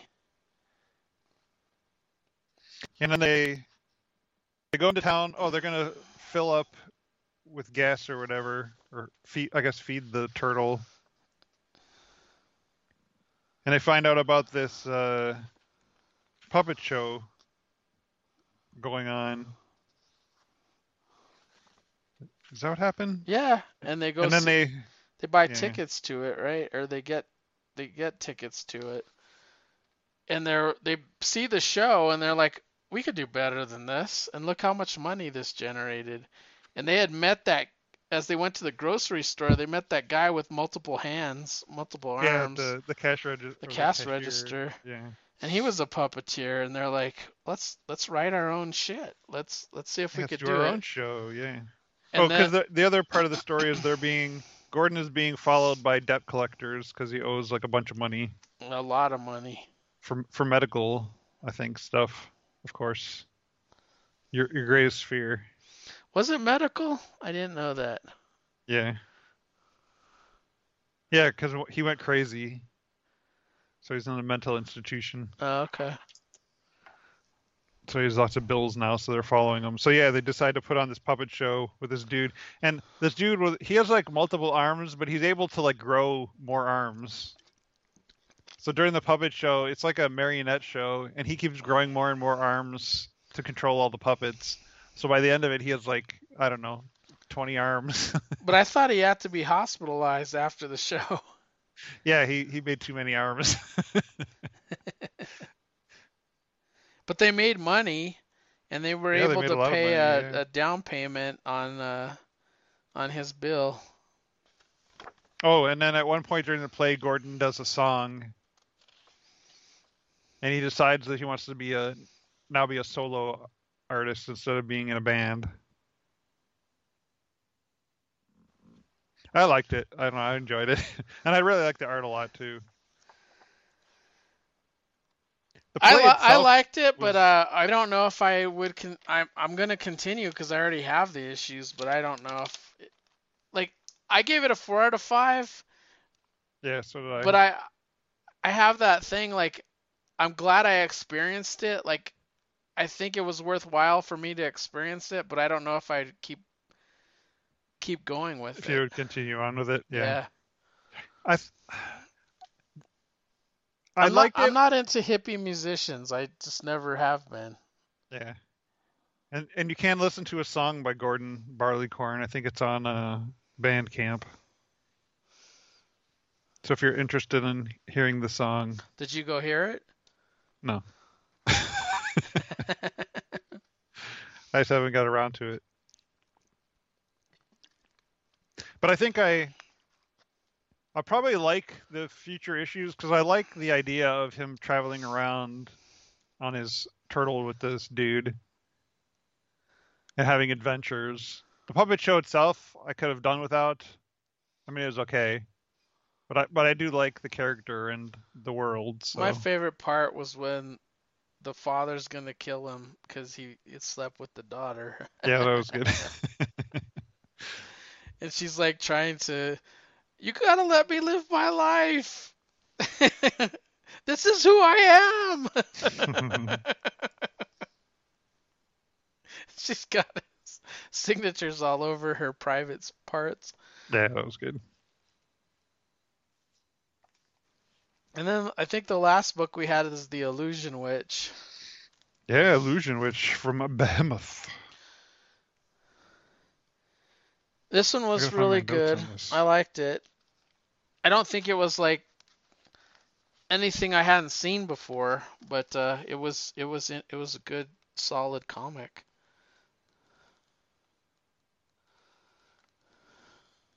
Yeah, I gave it a four out of five. I gave everything a four out of five, except uh, Brooding Muse. yeah, I gave that a three out of five. And I gave Agents of World a three out of five. That one almost made a five out of five. But Yeah, I, I only have one. than I only did. have one five out of five, and that's uh, Amazing Spider-Man Volume Two, number twenty-two this week. Agent of World was the next one in the list. Like it was close. One other thing I wanted to talk about, though, um, is I, I finished watching The Sandman. Ah, And it got me to thinking, you know, just like uh, I this, this is falling in into like the Charles Forsman realm for me, where I am enjoying. I'm reading the comics as I'm as I'm wa- watching the show. Mhm. I I think Neil Gaiman on the TV show wrote a more a better story that's has so many more layers. Like you can you can see the layers; they're not hidden at all, um, as in the comic book. And he does it in a different order. Like the thing I really loved is he combined one of the issues of Dollhouse. He took totally out of Dollhouse and put it in the issue eight of Death, like when they introduced his sister, and it made so much more sense. And Yeah. in Dollhouse, it's kind of like it doesn't even belong there. Like you're like, what the fuck is this doing in the middle of Dollhouse? Like it has nothing to do with it. It, it makes no sense. It- so so like he he changed things. I think this this is me personally in a more uh, positive, understandable way that makes me get a whole lot more out of it. So like Yeah. I am I, I got to thinking of things like that I like more in a different media m- medium than the original medium it came from, and uh, this is one of them. Is Sandman. Um, yeah. And I mean, I guess logically, that's what you would hope would happen. Because I mean, Sandman was what 20 years ago? Yeah. More? 25 years ago. So you'd hope that, especially if it's the same person coming up with the the con like doing the adaptation, that they would have Be able to take- it like yeah ho- take the, what they wrote in the past and say you know if i was doing this again i would have i would have moved this because that was probably one of the things right he's like you know if i was doing this again i probably would have taken that story and put it somewhere else Yeah, because it had nothing I to do with had it. Dollhouse, but it was one of the best. Like, still, like when when I had read Sandman originally, okay, and and I didn't read a lot. I I think I read through Dollhouse and then stopped. Mhm. Um, I had thought like issue eight was the standout. That was the death issue. Like I thought that was amazing. Mhm. And I still For sure. think like in the TV show that was the best, but because they combined it with that story in Dollhouse, like it even made it like more like better, better. Yeah And got more out um, of it yeah, I got way more out of it. And I like the way they have Cain and Abel in it in, in the show and there were times where I was tearing up because Gregory got killed. Like I mean there was like scenes in there that were like emotionally like got me emotional where I didn't get emotional in the comic book at all. Like I, I just didn't feel it. yeah So like I, I, I think the um the TV show is, is amazing. And I like I every change that he did. I, I, I think so. Like I was thinking about it, and I feel like these the I, here's this handful of things that I think made made it better in another medium. And two of them were Charles Forsman. Uh, I'm not okay with this, Mhm. and the end of the fucking world. The Netflix shows for that have so much more Yeah, de- they, depth. they, expanded on the stories. yeah. like it it just at like I, I can see whoever created those shows loved the comic like they, they were like okay i get this but they added so much more depth yeah, to what he had on paper that it was like even more emotional and and, and interesting for the characters so yeah, it expanded on the it- story. oh it was just more, yeah. fantastic Mhm. i also think when i when i think about one of my favorite comic movies the rocketeer when i compare it to the original source material with with all the music and the acting that's in the rocketeer alan alda and the guy who plays the rocketeer and what's her name that so attractive is Bettie Page Jennifer Jennifer Connelly. jennifer conley like Who's the dude? Was it Billy Billy? Crudup or yeah. And then it had what's his name too, like the villain, the main Nazi guy, the actor Nazi guy was a big actor. I don't remember who that was. I think he was Doctor Fate. Um in the Black Adam. Um can't think of it. Was he Remington Steele? I can't remember what his name was, but he yeah, so Rocketeer was another one that like was I thought the movie was better than the source material. And the source material was in, in all fairness was very far apart and all over the place. It went like across four different publishers and Yeah. uh, it was in the back of Star Slayer, and like it, God, it was all over. So you really never got the full story until the movie, but I thought that was better. I thought the movie The Crow was was better than the original James O'Barr comic book. Um, I, I thought that movie, like that movie to this day, I just I, I'm flabbergasted. I just love it. I think it's amazing. I didn't see the original Cowboy Bebop cartoon, but I, I try to watch it after the live action. I, I think the the live action Cowboy Bebop is far superior. Like I, I thought it was amazing. Um, Sandman was the other case, and I can't I can't comment on Death Note because I didn't read it. So I, I don't Right. I don't know, but I, Can't I compare it. I thought the movie was damn near perfect. It, it's funny because I was on Twitter talking about it, and some guy said there was when he saw Light scream in one scene, it was very distracting to him. Took him out of the hmm. movie, and I know I knew exactly what scene it was because it was the only scene that took me out of a movie for a split second. Like I was like, God, that was a horrible scream. I was like, so funny. I yeah, it's funny because I knew exactly what he was talking about. It Yeah. was it was such an awkward an awkward scene. And I don't know if that was like in the comic book and they tried to like make it like the comic book because when they scream Comic it's like scream. crazy in a, a manga. True. So I don't know how you know I didn't read the source material but Yeah. Hey, I'm, I'm gonna go grab a Dr Pepper. okay. Be back in a second. So I'll talk about some of the other stuff I read this week.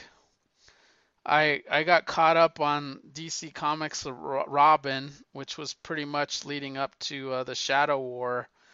I had read the Shadow War first, and, and it crossed uh, multiple titles like Robin, Deathstroke, Batman, and then had its own bookends like Shadow War Alpha and Beta or Alpha and Omega or something like that and then another tie-in and uh, i was like well i want to read all the material that got me to this point so I, went back and read the annual of robin which i thought was amazing and um, which gives you the origin of uh, Flatline, which like makes her like it was like one of those annuals that you're like, wow, I now now I really like this character Flatline. Like it, it like added so much depth to the character. And then um so I, really like that Robin series, and then I'm absolutely loving the the Tim Drake uh, Robin series from DC Comics. I'm four issues in. Um, I think the writer um, gets Tim Drake, like uh, knows the history of Tim Drake, and then writes him as like this really very fascinating, intelligent detective, and I, I like really dig it because it, it's sort of a mystery four issues in as to who the villain is. And the fourth issue, you see the villain, but you don't understand. You might not understand what his motives are at this time. But uh, it, it's it's very very good. Like I really like it. And um, I think that's. Oh, and I'm still reading on the Marvel app the Amazing Spider-Man uh, Volume 2 and Peter Parker Spider Man. Uh, the Amazing Spider Man has different creative teams. No, Peter Parker does. But it still has the um, JR JR artwork on Amazing Spider Man and Howard Mackie. And that I, I really like Amazing Spider Man. Like I, I will go as far to say that I think JRJR is my favorite Spider-Man artist. Like, and that's tough because Todd, the Todd father, is way up there. Is one of my favorite Spider-Man artists, and there's been plenty before Todd that I liked, and I, you got Erik Larsen in that um, whole thing. Um, but Spider-Man really became a big character to me during during the David Michelinie era, where I, I became really hooked, and I want it was almost bi-weekly, and I wanted to read it all the time. So, the Todd Father and and um, everybody that came after him, like uh, Larsen and and then Bagley, I, I really like the artists that did that, and I, since then I've I've went and read a lot of old school Spider-Man titles and enjoyed their art, but not as much as that. But JRJR is God, I just love the way he draws Peter and Spider-Man and all the supporting cast, and I love his panel layouts more than anybody. Even though Erik Larsen's up there, especially Erik Larsen for action is just phenomenal in Spider-Man. And then Todd's hyper detail in the webbing and the abnormal shapes in the mouths and I, I really love that as well. So yeah, I got I gotta get caught up in talking about that, but um, those were some of the things that uh, really stood out to me um, this week. Matter of fact, that Robin annual is I I gave it a four out of five, but I I'm gonna move it to the five out of five. So I just think it's really well done. Were And you giving a five artist- out of five to? Oh, Robin, the annual. Oh, I thought it was really good. But um, that's all I have to say, and I think we're caught up on books, so we just have to get through these real quick. Decide what not to order from previews. As Oh. the great cut down Yeah, of there's 2023 continues. I haven't placed my order yet, so I don't know if I'm still in the $700 range or or how things are laying out. But um Image was lighting a fire up my ass on this one because he got a new Ed Breaker, Ed Brubaker and Phillips book with uh, Night Fever that I Yeah. want to get, and I know that's gonna be good. Yeah, those are always good. And then we got a This one says the thrills of Fight ones. Club meets the talented Mr. Ripley in this twisty character-driven story. What are you looking? Image? Yeah, The heck is image? There it is. Scroll, scroll, scroll, scroll. Which one are you looking at? Oh, the Night Fever. yeah. And that's a hardcover, probably, right? Yeah, it's probably 1999 or Yeah. I haven't been getting those. oh, no, it's 24.99. The raise the price. Oh, the inflation. You're not getting the Reckless books? What is the matter with you? No. I don't know. I like them, but I'm not You- crazy about them. What? You're gonna have to rewind the podcast because you gave it a five out of five. The fuck are you talking about? I did. I did. I did. but Oh, you can't you can't money. you can't do a five out of five and then say I'm not crazy about them. What the fuck are you talking about? I think you gave a five out of five to Reckless and that Hollywood Cowboy one, whatever that one was called. Pulp. Pulp, yeah. I don't know if I gave it. Did I give Reckless? I'm gonna look it up. I'm Look it gonna- up. Look up. Reckless and Pulp, and tell me what you gave it. Pulp. I believe I gave five out of five too. Well, don't believe it. Go look it up. I am. It's not very. I get. I got patience, man. Your way of tracking stuff could go back to the 70s. That's for sure. Like that that Wait, technology would still exist. No, because on my phone. but it's like a note card that you oh, write Oh, this one I on. have to go. I have to go further back. This isn't even on my phone. This is predates my phone. Oh god. So I gotta go to. I gotta go on my computer. All right, here we go. Let's see. Find Pope. Oh, I don't have. I can't find Pulp. I- oh, I can't find Reckless either. Oh, I'm gonna have to go to uh, previous episodes. Yeah, you're gonna have to go listen to yourself. I say you gave it a five out of five. So what the fuck's wrong with you? Man, And those were hardcovers. I don't know. I think I decided I'd, I'll just get them at the library. What the fuck are wrong? No. Which one was Reckless? Oh, that was about the the girl in That the guy movie in the theater. movie theater. Yeah. Yeah, I like Pulp more. Maybe I may give Reckless four out of five. You gave them both a five out of five. What are you talking about? That's possible. I decided to pass. I don't even know who you're who I'm talking to anymore. I don't have space for 20 Ed Brubaker hardcovers. I know what you're gonna say. You're gonna say make room.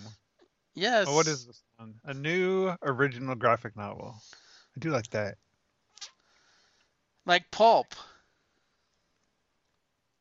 And the first Reckless. So if you decide not to get anything after it, I could understand. No, I can't understand it if it's a five out of five. but are you gonna get Phantom Road? uh, Phantom Road. Yes. Mad Max, which we love, versus Meets the Sandman, which we love, Yeah. and like Grindhouse. That's Yeah. by uh, Gabriel Hernandez Walta and Jordie Bellaire and Jeff Lemire. Written by Jeff Lemire. Of course. I cannot pass that.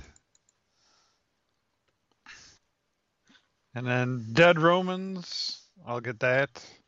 That's apparently about some Romans. Roman soldiers. Yeah, the art looks very like radical. Remember that publisher? I do. Yeah, it does look very radical. That's gorgeous. Mm-hmm. I'll get the. I'm getting this one. I think just for the art. Whew, who did that art? That's fantastic looking. Nick Marnak Marnikovic. Marnikovic. There we go. Yep. And then we got a Greg Rucka. Yep. I have to get that. That one's expensive. Five ninety nine. Is it double sized? Yes. Oh, 64 pages. Looks It's like huge. the trim size is different too. Whoa, Harley! What are you doing? She actually got she her knocked leg. over. She got her knocked over leg all- caught in the groceries. Barb's bringing in Uh-uh. groceries because she went to Pilates and then we ordered Target where they you just drive in and they yeah they bring your groceries. And then Harley tripped over, got her foot caught in the groceries. She's dragging the groceries around the room. Yeah. I'm getting Forged too. That's Greg Rucka and Eric Trautmann. Yeah, it's like a sci-fi type thing. Sci-fi inspired by Conan and heavy metal. There you go.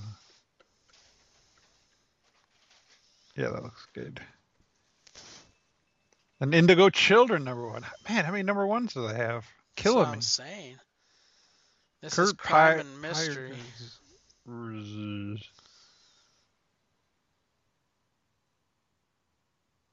Radiant Black meets Department of Truth. At some point, I I should say no, but this I it looks good, so I'm doing that one. No one is a massive verse, so I'm getting that for sure. Kyle Higgins with uh, Brian Buccellato with uh, Geraldo Borges. Yeah, that sounds interesting. Actually, that sounds more interesting to me than uh, The Radiant, Radiant. stuff.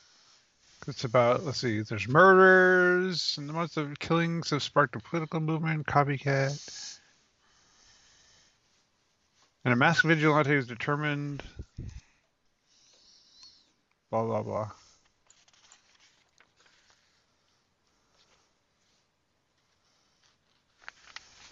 This is a shared superhero universe. Oh, this is part of the massive. Yeah, that's what I said. Okay. Which is different than Radiant Black. But Radiant Black is part of Supermassive, right? Yeah. They're all part of the same supermassive, Same- radiant pink, all that shit. Universe, yeah. I'm gonna get this Stoneheart one. Story and art by Emma Kubert. Is this her first one that she wrote? I'm not sure. No, I know she's that done was art the that was stuff. the other image book she did. I forget what it's called. Ooh, that's right. She did have one.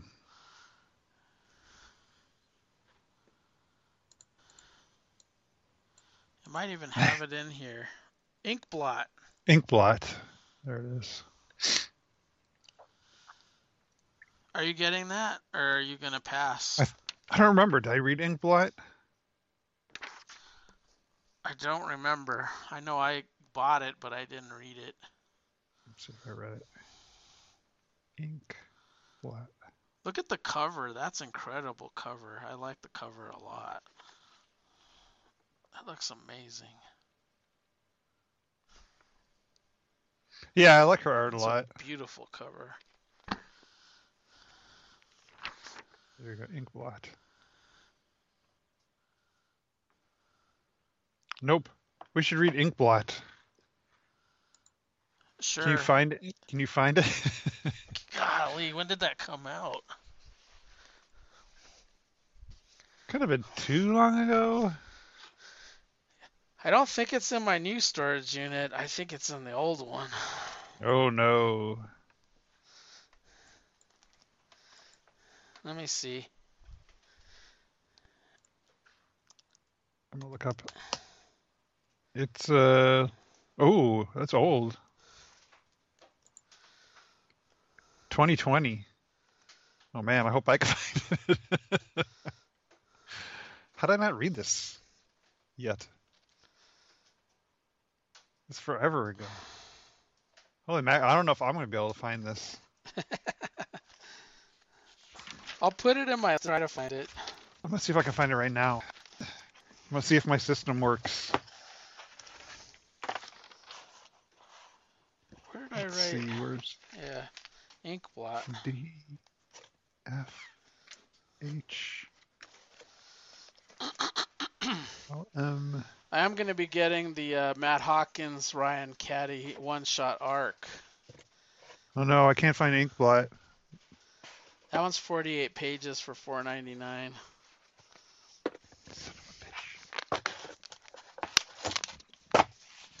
Well, did you even order it? Did you look? I did at- order it. I feel like I might have read it already. Well, we know that system's broken, so you can't even look at it. I could find if I did read it, I know where it is though, so I could read it again.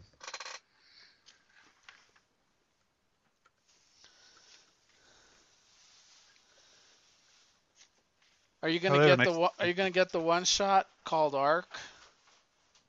Well, the Matt Hawkins one. Yeah. Hawkins one. Probably. I usually get his stuff, so So what of the trades are you gonna get this time? Anything? I don't know. I still have to. I have to read those. There's a. I have to read Dark Dark Ride, Revolvers, and Seven Sons.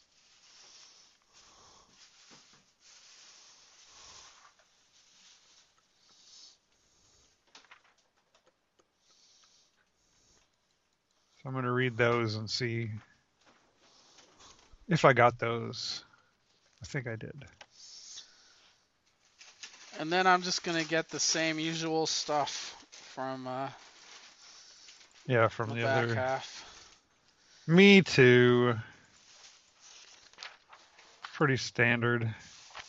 Let's see, we're at Boom. Then Boomy. There's a new book by the writer of Maw called Neighbors.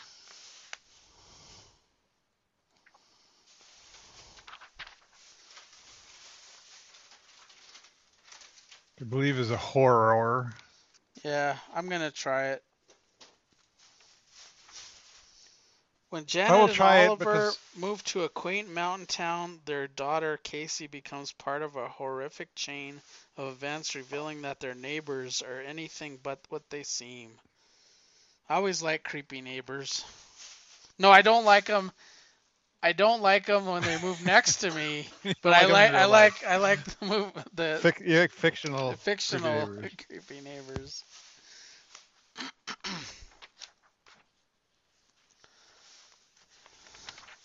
Is that the only new one? I think so. Yeah, they didn't have a lot.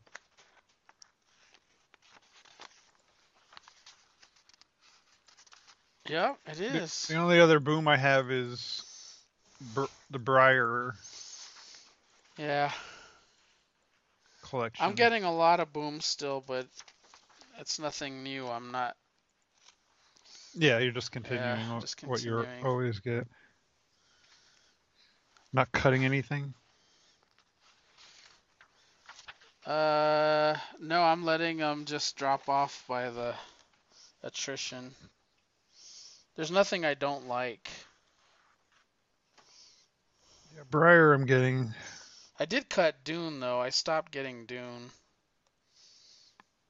With, Okay. But they they came out with a new number one. What's wrong? I did.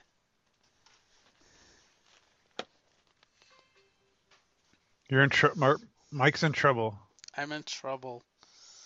Getting chastised for not ordering eggs.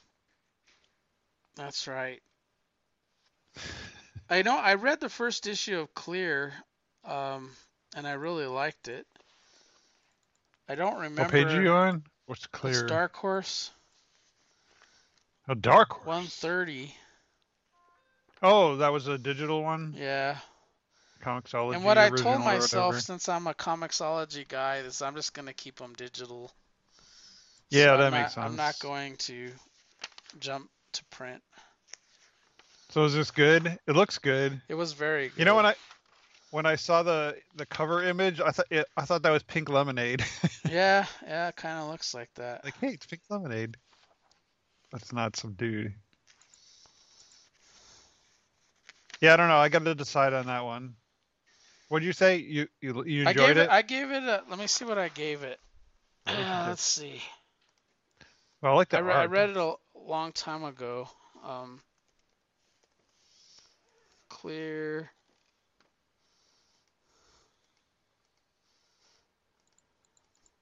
Maybe my system's failing me too.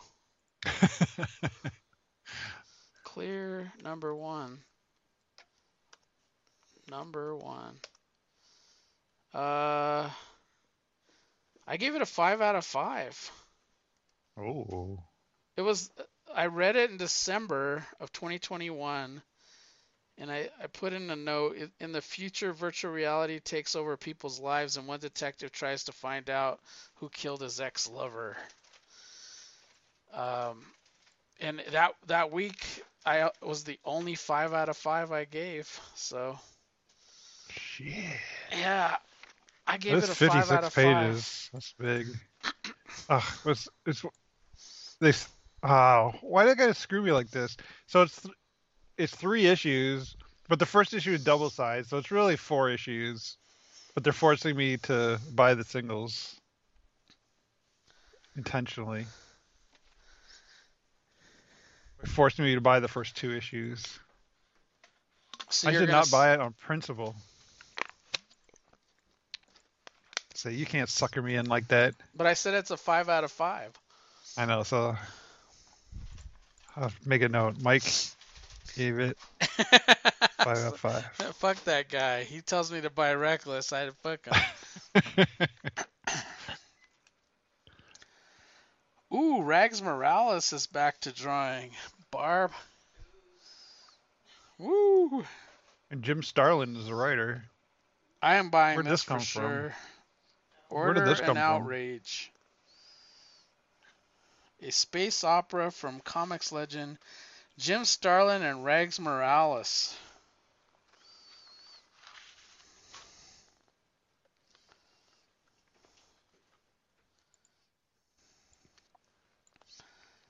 That's interesting. The Lot 13 from DC Comics is now at Dark Horse. That Steve Niles uh, series is being collected.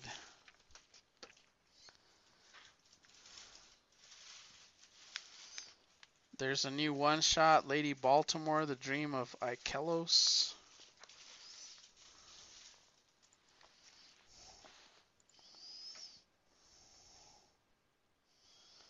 I'm into pirates, so I'm gonna get Skull and Bones. That's John Jackson Miller. It's based on a video game, but it's pirates, so I'm definitely gonna try it. Which one? Skull and Bones. Oh yeah, It's on page 139. yeah. That was the one. This is a resolicit. Isn't this the one where they end up on an island? I don't know if it's you- you're saying it's come out before. No, it, it was solicited before but never came out, so they're resoliciting it. Mm, But I, I, I remember I pre-ordered it last time, so I'll re-pre-order it. No, it says set in the world of the upcoming video game. I wonder if they delayed it because the video game got delayed, so it they want to could be. want to bring it out kind of in in sync with the video game, which would make sense. I bet you that's what happened. They have some more Comixology trades coming out, Self and Red Tag, but I'm gonna read those hopefully on Comixology.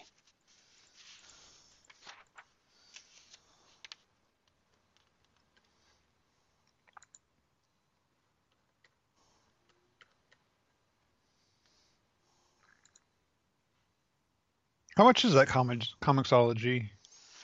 It's like $5.99, $6.99 a month. Should just get that.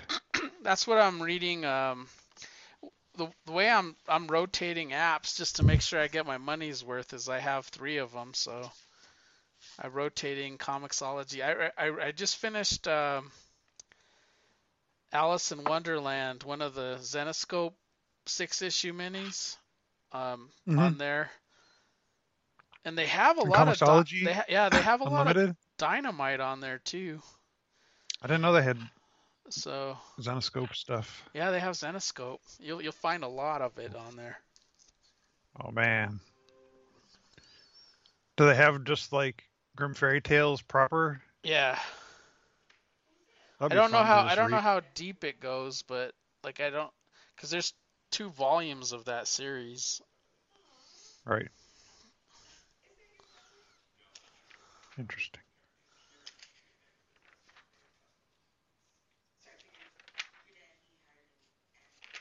So I think the next thing I'm getting is in Dynamite. There's a new Dejah Thoris by Chuck Brown. Yeah, interesting. and Amelia Pina.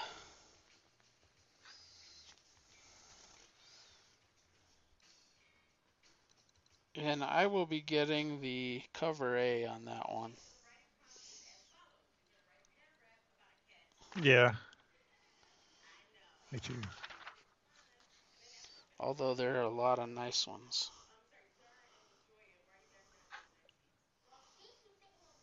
There are, but the the main cover is pretty nice. So Yeah, I like the layout the best too. yeah, me too. There's gonna be a King Kong series coming to Dynamite. Kong the Great War by Alex Cox, Cox and Tommaso Bianchi. Bianchi. Yeah, yeah. I'll get the first one of that. Check it out.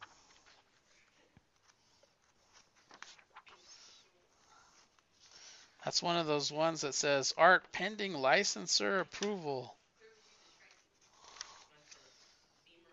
They're going to do a, a Rocket Man and Rocket Girl um, one shot, which I'm interested in. They're taking these Golden Age characters and giving it a one shot. I think I was gonna pass on that one.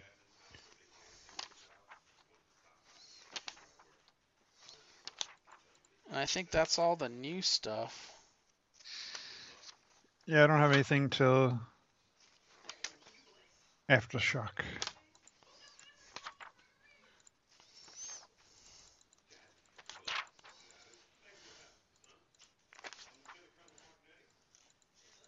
Yeah, I'm gonna get Ridgeline, but I don't know what the status is being on their um, bankruptcy if it'll really come out. But I'm gonna pre-order it. I'm gonna pre-order Ridgeline and a Little White Lie. Yeah, I was. I might not get Ridgeline, but I was gonna get a little White Lie because that's Ray, a Ray Fawkes one shot. So yeah, and we'll we'll see if we actually get them. Yep. That's all I have for aftershock. Oh, I am getting this. just- I- I'm getting some from Titan that's gonna be quite expensive because it's uh, Jamie Lee Curtis's Oh, uh, doing a graphic novel. oh, the graphic novel. Yeah, it's, it's based on. something that's going to apparently be she wrote a movie. Yeah.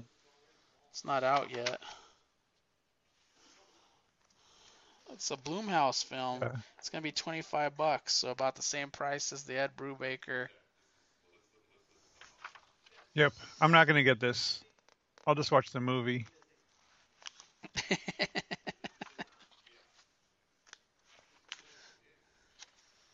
There's a scream. We'll have to say, see how that scream works in the movie.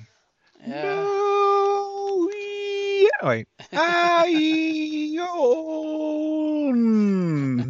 Wait. Aeon. Or maybe she's screaming twice. Ah, no. So you could be in like manga and anime screams. Yeah, thank you. I will forward this to all the anime producers.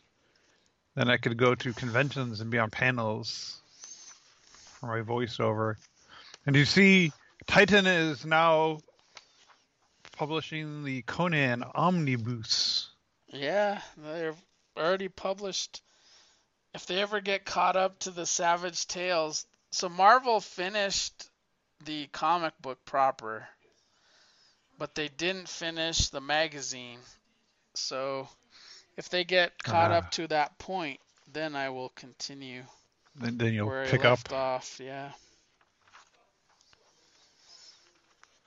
I don't have the Savage Sword of any Savage Sword of Conan collections, but I think I'm gonna have to pass on this. That's expensive. But it's cool. It is expensive.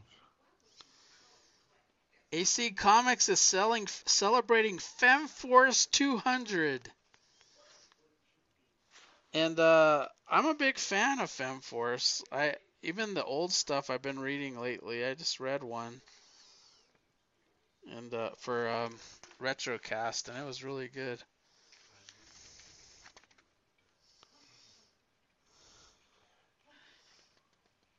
So Ahoy has a new number one. Are you gonna get that one? Yeah, the wrestling one. Shane Bryant's ring persona, his gimmick is forgettable. He's a nice guy, but his secret is more colorful. He has super strength, and when he punches a fist straight through his opponent's brain in front of 2.4 million horrified viewers, everything changes. That sounds interesting. The gimmick. Oops. Yeah, I think I was gonna get that. It's wrestling.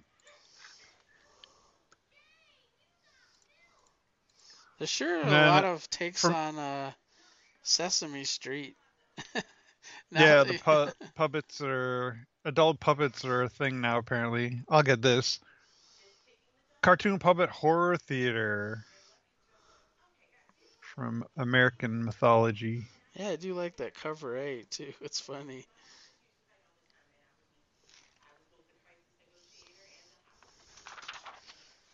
Yeah, the Freddy Krueger. Yeah, they don't have a lot of new books and not a lot of old books. They got another Silent No, I Night, think Deadly that's all I. That's all I had. and Night yeah, of that's the all I Living had Dead, and that's it.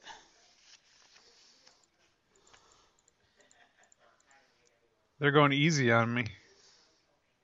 Antarctic though isn't. Unlike Antarctic, yeah. Antarctic, I got all the usual. I gotta decide if I want to get Interstellar Dust, the trade paperback. I probably won't get it because I already have the issues. Yeah. I'm, I have the But then I have issues, all so the- I'm not gonna get it. But I may add uh, Ninja High School because I just like all the shit they're doing.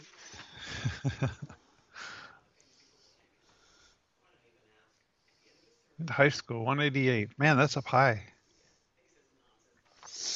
Yeah, that's a property I never really explored. I don't know anything about it, so I might just dip my toe in if if it doesn't work for me, just not do anymore.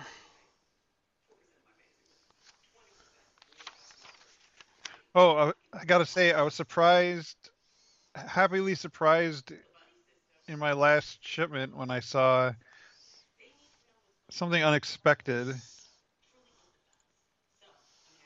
And I'm, I'm trying to find it now so I get the name of it right. I don't know if I bought that title, something unexpected. It's called Something Unexpected. I'm looking at my database and that doesn't show up. Yeah, shipments. It's smartass. What is called- that the title called? Smartass? I didn't get that It's either. called li- It's called Listen Smartass. Oh, it's the Punchline Special number one. because it was just solicited just as Punchline Special number one. When I get it, I see that it, it's Punchline and Camilo, whatever the dude's name is. Ah, and I was like, whoa. The uh, What was he like, an acrobat or a magician or something? I do have that too. I was happy to see he he is making an appearance in in it. Oh, because we read him in Exciting Unexpected. Comics. Yeah. Yeah, And it's just a weird weird that he's crossing over with Punchline. yeah.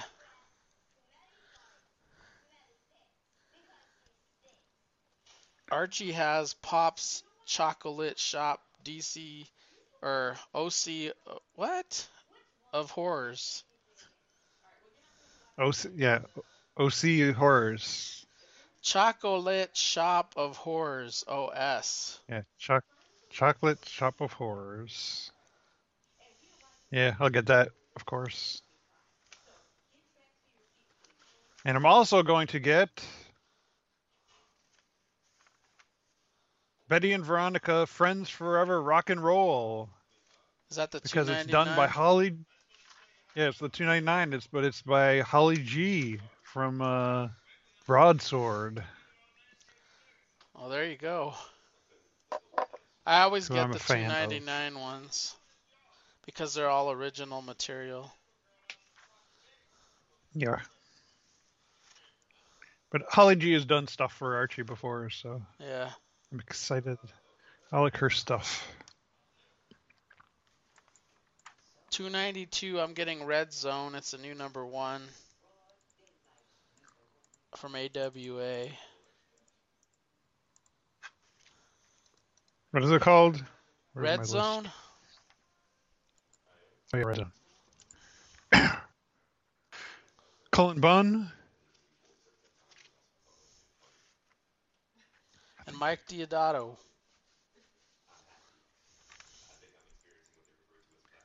Man, he does a lot of stuff for AWA.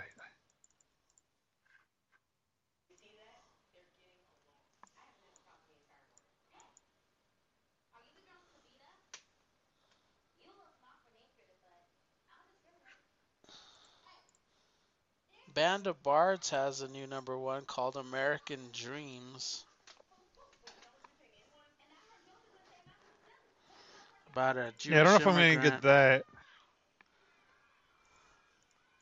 But I think I'm going to get the Lycan one.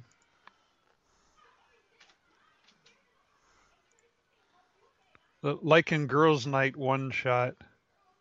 Because that's by the writer of Interstellar Dust. Ah. Well, then that's a must buy. And they have a monster in Midways.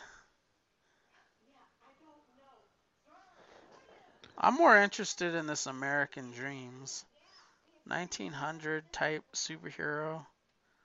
It mentions Harry Houdini. I love Houdini comics. Thomas Thomas Edison, Yeah. Aleister Crowley. I'm I'm gonna be on that one for sure. And maybe monsters and midways. I'm I haven't decided. It all comes down to uh, cost. Yeah. But I Chuck Satterlee. Haven't seen him in a while. that's long. I remember that name from Comic Geek Speak. Yeah, he used to be on Comic Geek Speak about 30 years ago. Yeah. Whatever it was, 20 years ago.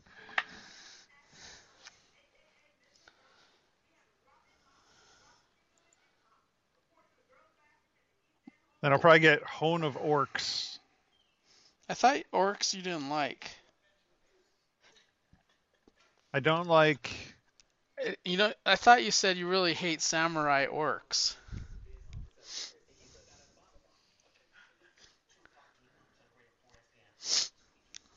I, I remember saying I don't like samurai.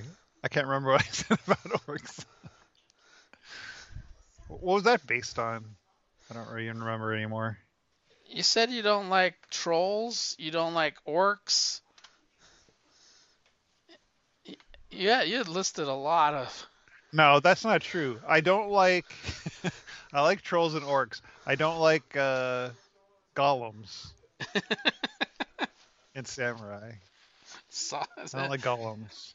I think I'm gonna write a a Gollum samurai Golem samurai. no one will buy it because no one likes those things. So it looks like Hone of Orcs is about the a war between the orcs and the elves, and I like that fantasy bullshit. That I don't know if I'm going to get. You're not as big a fan of the fantasy bullshit as I am. Well, that's one area that I I'm interested in, but um it's one area that could go. Yeah, understood. but I'll probably get pop up. For sure, I'm getting pop up. That's my man, John Clark. Love John Clark. What has he done? He did Thin, and most recently he did that. I can't remember what it was called, but it was the the one at the uh, toy. I don't know. It was at it was at a store where the toys were coming to life. Oh, that like, was awesome. That, that was uh under the Scout uh, Black Oh. Caravan. Yeah, that was yeah cool. Black Friday or something like that. Yeah, that's what it was. Black Friday. Yeah, that was good. He was good horror. So I have faith in his stuff. I'm gonna try an, another uh, threshold uh, bag set to see if they have it. They have a Pandora Gar- Goddess 24, 25, 33, and 34. Oh, from Boundless. Yeah.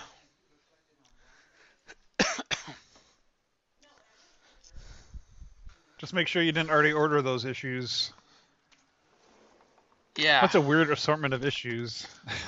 I'm pretty sure I didn't. They they're all over the place. The ones that I have ordered are higher numbered. These are these are early numbers. yeah, because the the Helena ones they have this month, I already ordered a different bag set of those issues. So you gotta be careful.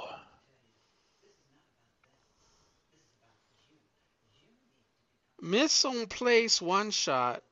After consuming every animal on Earth, humanity turns to the stars, enslaving, butchering, and consuming creatures from across the galaxy. But now the food is fighting back. What page you on? That's from CEX, Comics Experience. Ah, 306. Oh, there it is. Ah, yeah, one shot. Matt Carr. We'll see about that one. I'm not sure if I'd like to see food eating meat coming back and making a comeback. But I am interested in this Cullen Bunn. This was a Kickstarter. Warlock It 5, was. The Return. And rumor has it that uh, Uh, there's a podcast host in this issue, in this book. Who? Me. A podcast. Named- You're, you're, named me. You're, you're drawn in it? Yeah, I'm in. I'm in this one. Well, then I'll definitely buy it. Did you hear that? you Bill Bomer's. me- If you want to see Bill Bomer with his butt, action. his assless butt chaps in Warlock Five, you better get this issue. You better lock it down. And see me in one in a backup story.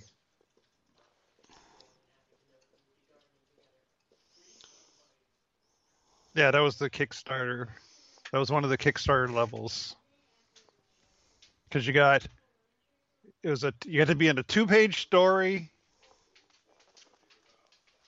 and you got the original art for the story. Ah, And I said, okay. And it's Warlock Five, which is one of my favorite properties ever. I haven't. I I've only read one comic of Warlock Five, and I liked it. I read Warlocks, which was the other guy, but I Yeah, the Barry read Blair Barry Blair. Spin-off. Yeah, I've read more Barry Blair stuff than I've read uh, Warlock Five. But uh, the the Warlock Five that I did read was Barry Blair. so uh, yeah, I, I'm in, I'm interested in this Cullen Bunn um, shot. What is she seeing up? What? Hey, Barb. She's doing that whining thing again. Maybe she smells the green chili freshener. No, it can't be. She doesn't want green chili.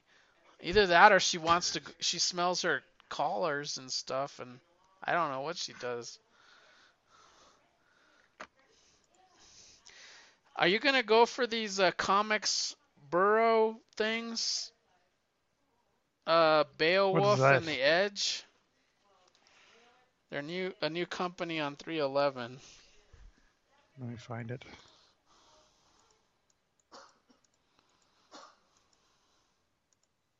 One's about a drug. It gives super steroid, and the other one's a 13 year old girl learns that her cat has magic powers. I think I'm gonna pass. The Edge, is that what you're talking about? Oh, and Beowulf. Yeah. Uh, what did I say? I might get Beowulf because it's fantasy. And I might get well, they have a cat, and I'm like ah that I'm not. Oh, you're out. You're out. I'm like you, you, you say samurai, and I say cats. Like I'm All the cat books. What is it? A 13 year old girl learns that her cat has magical powers. Oh, that's when you're out. I'm out. You stop reading right Yeah. there. The the one about super steroids is somewhat interesting, but I don't know.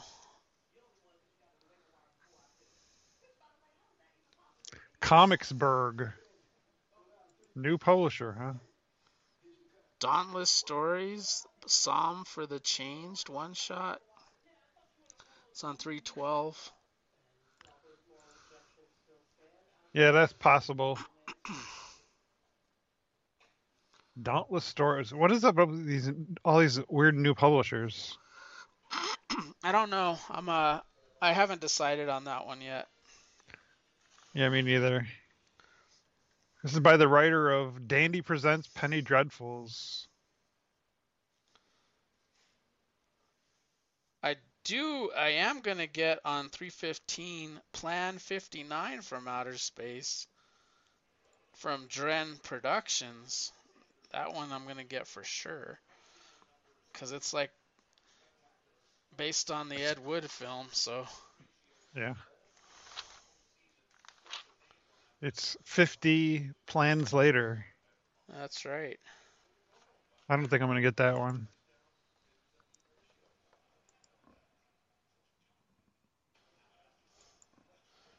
I am tempted to get this After Hours magazine facsimile edition. Yeah, I had to look that one up because I wasn't even sure what it. I never heard of it before. But apparently, it it was Warren's first magazine. Yeah. Does have Bettie Page. I'm gonna get it out of cur- curiosity, and I like magazines to at least try, because I, I missed a lot of magazines growing up. So when they have a facsimile one, I'm I want to like to at least try it. And this was from 1957, so you were only seven years old when this came out. I'm not 19. I wasn't even born yet. Oh, 65 years ago. Yeah, you'd be retired if if if you had been alive.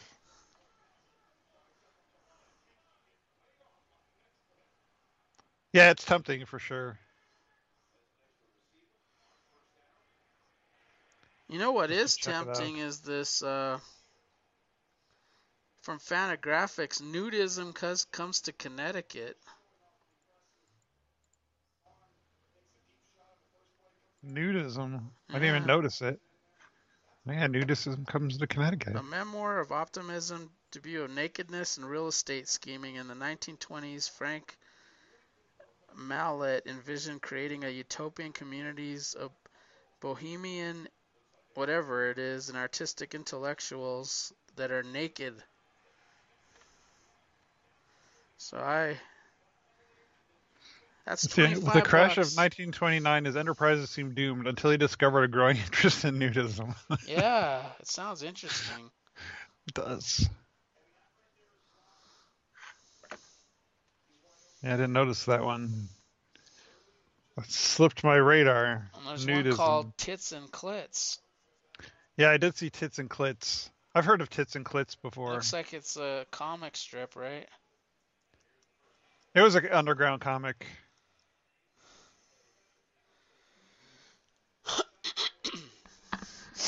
I've never read it. I don't. I wonder if I can find out more about this nudism comes to Connecticut. I'd sure like to see it. I'm sure you would. Naughty boy. naughty, naughty, naughty. This is interesting. The Mickey and Donald, for whom the doorbell tolls, and other tales inspired by Hemingway. It's like Mickey meets Ernest Hemingway. yeah. That's interesting.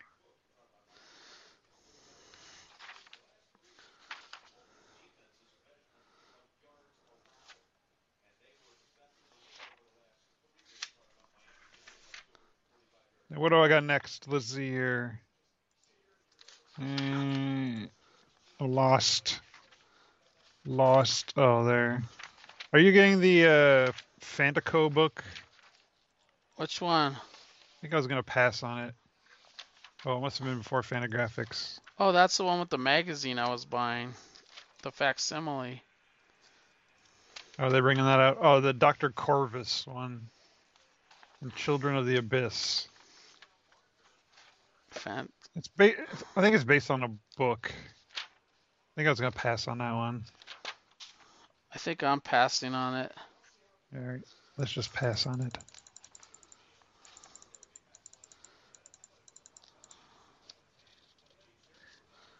Why Are you getting I fresh, fresh it? naked girls? Which one was that from? I don't know, Goliath. It's just an art book.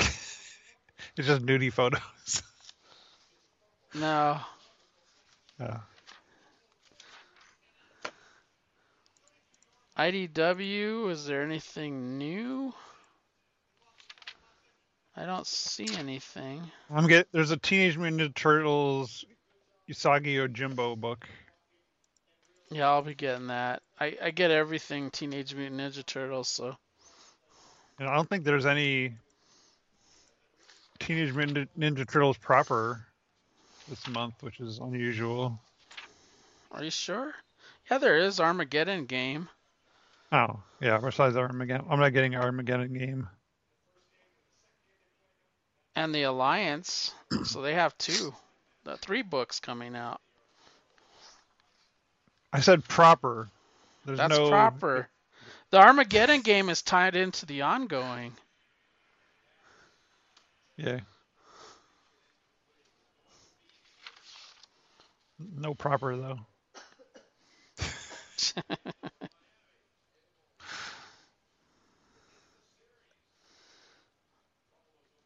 Lev Gleason, who I haven't had much luck with, has a Black Sheep comic.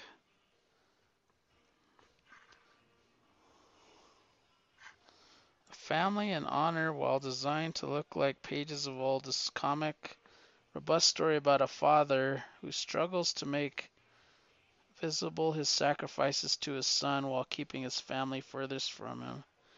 Looks like some kind of samurai story. It does pass. We can just pass, scroll past that. I one. think I'm going to give that one a 5 out of 5 just for spite.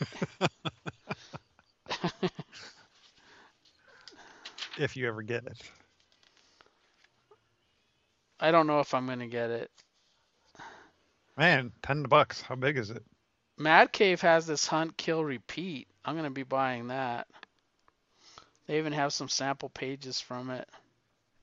What page is that on?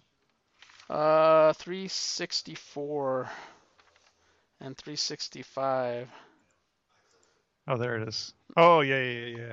This is uh, I don't know. I have to decide on this one. They have another one called Don't Spit into the Wind. don't step on Superman's cape and don't spit into the wind. Oh, this is that whatever his name is, Stefano Cardoselli. Cardoselli. I might get the Cardoselli one. I don't think I'm gonna get the other one. It looks crazy. I haven't decided, but I am getting Hunt, Kill, Repeat. I haven't decided on Don't Spit into the Wind. The Carmen line looks good, but I don't know because it's 20 bucks. It does look good. There's a four-page preview. Yeah.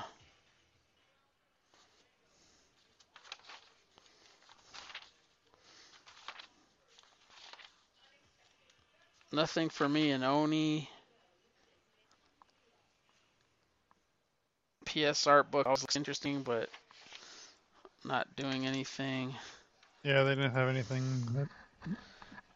Opus has no new number ones for a change. That's it. And pretty incredible.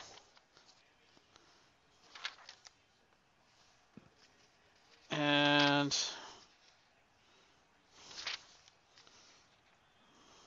Scout. All the devils are here. That's the new number one. I'll say Red Five has a trade paperback for Lead City. I'll be getting that one. Ooh, that's I, good. I like I love Lead, Lead City. City Yeah, that was one. really good. Yeah, that was a five out of five. I remember that being a five out of five. I think I'm gonna get the devil. All the devils are here on 392 and Granite State Punk. Yeah, I probably had to get Granite State Punk just because it has punk in the name. Yeah, I was thinking about all the doubles are here as well. Joe's an elderly dementia patient who becomes possessed by a demon. Oh, I like it already. Yeah. I'll probably try Miracle Kingdom too. I like Scout more than you do. There's a unicorn vampire hunter. I might get. I'll probably get Miracle ones. Kingdom too because it's about a dude trying to bust, busting a scam art like a mystic scam artists. Yeah. What'd you say? I said I like Scout, so I'll probably be trying most of these number ones. Are you getting the Unicorn Vampire Hunter or We Wicked ones? Yeah, I think so. I have to decide on those.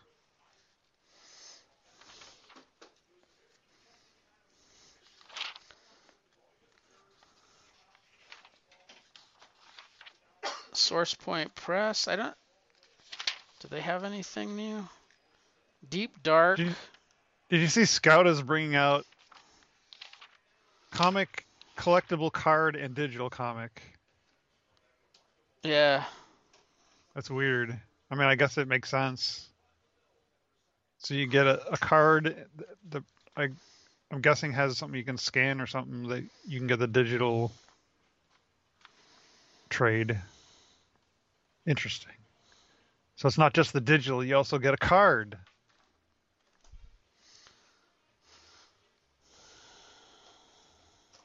That's actually interesting because I wonder, will they sell them like in stores? Like you, probably right. So you can just buy the card and then you get the digital.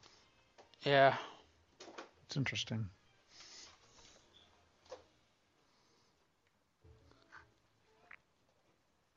Source Point Press has Etheries and Deep Dark number one. I don't think I'm going to get the Etheries, but I probably get the Deep Dark. Let's see, what am I gonna get from them? Uh, what did you say? I, I think I'm gonna get Deep Dark. Is that what you said? Yeah.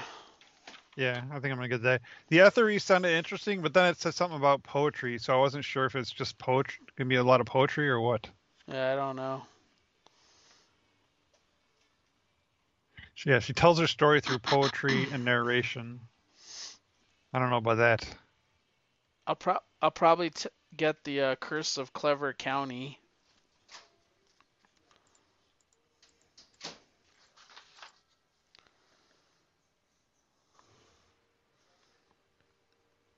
Yeah, um, that's a, possible for me.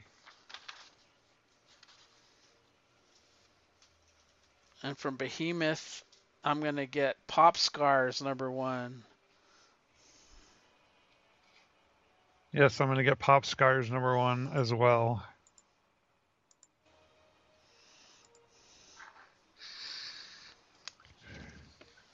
And I'm tempted by this. Oh, I gotta find what page it's on now. I'm tempted by this Destroyer Duck Graphite Edition from TwoMorrows.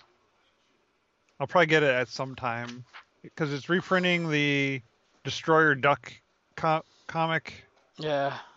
issues, but I think it's just. I think it's just Kirby pencils is what they used for the pages. I have all the originals, so I'm not gonna get it. Not gonna get it. Yeah. It would be interesting to see the Kirby pencils though. The only thing I'm getting from them is uh, the back issue 143, Neal Adams tribute. Oh, the Neal Adams. Yeah, that's pretty cool. I'm gonna get X-O Manowar Unconquered number one. It's being resolicited. Yeah, I'll order that again. Becky Cloonan.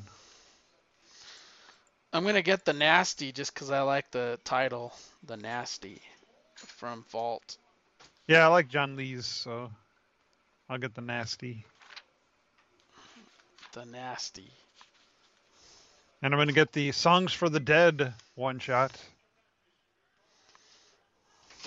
Because we like that. Oh yeah, there's a one shot Yeah, there's a one shot. and it's new. New one shot.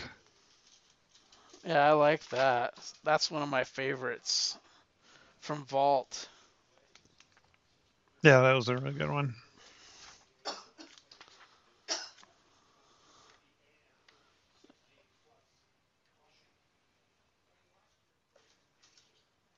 Let's point out Viz Vizzy 8 Entertainment has that Kevin VanHook uh, stuff, the Changelings, even though it's number two. There's a new Shutter. There's an Astrobots from Whatnot. What is this? Simon Furman.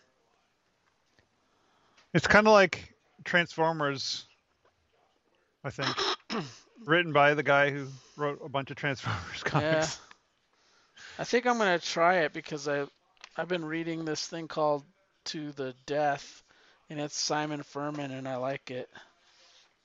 Yeah, I'm gonna I'll, s- I'm gonna get the number number one of this. I think it could be pretty good, especially if it's like Transformers, but like made like more realistic, you know, Yeah, and perhaps more adult. Based on an all new toy line, and I think they show the toy. Yeah, they show the toy in here.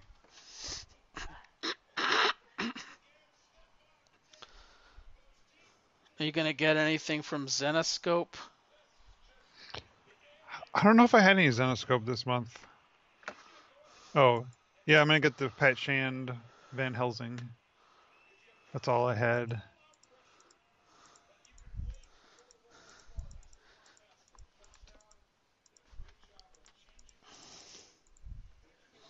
They're continuing a lot of their stuff though. Yeah. You're not getting Kasumi, Phoenix Files. Robin That was a three issue. No, I passed on that one.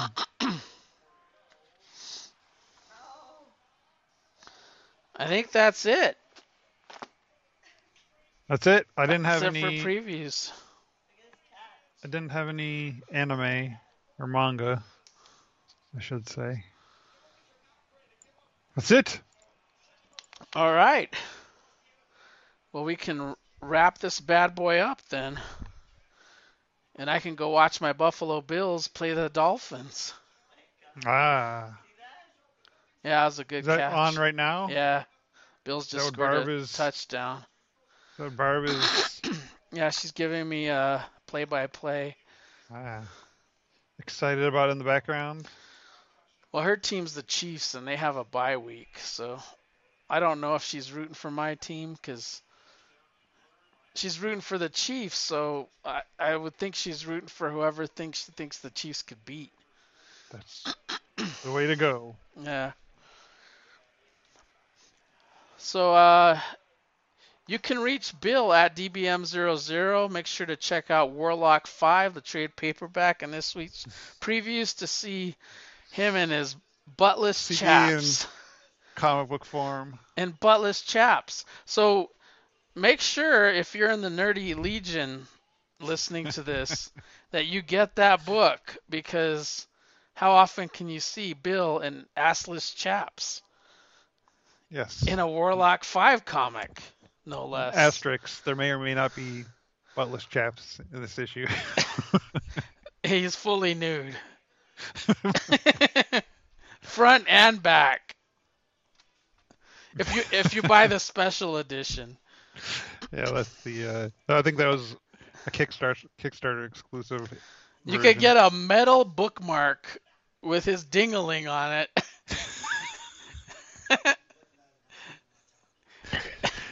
That'd be funny because you had to like send in photos for them to, you know, yeah, to base draw. the drawing on. I should just send like a full nude.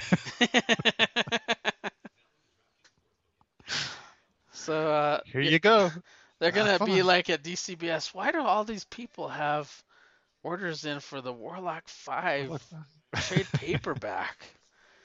It's like we have as much orders for this as we have the can of farts way back in the day. What's going on? Why is everyone ordering this? So you can reach Bill at DBM00, me at Mike Myers Brunch on Twitter. You can find us Mhm. at geekbrunchpodcast.com and the Facebook page is Geek Brunch Podcast. Click the like button, follow all the episode threads there.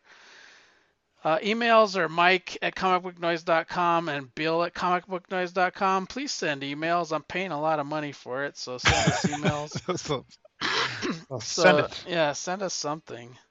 All right. Well, uh, I think we could wrap up, and I go watch football and root for my team, and Bill could go on the trampoline. Trampoline. Yeah, aren't you gonna go jump on the trampoline? I was working on my backflip. There you go. Because your ba- cold, your your your back is uh like really good shape.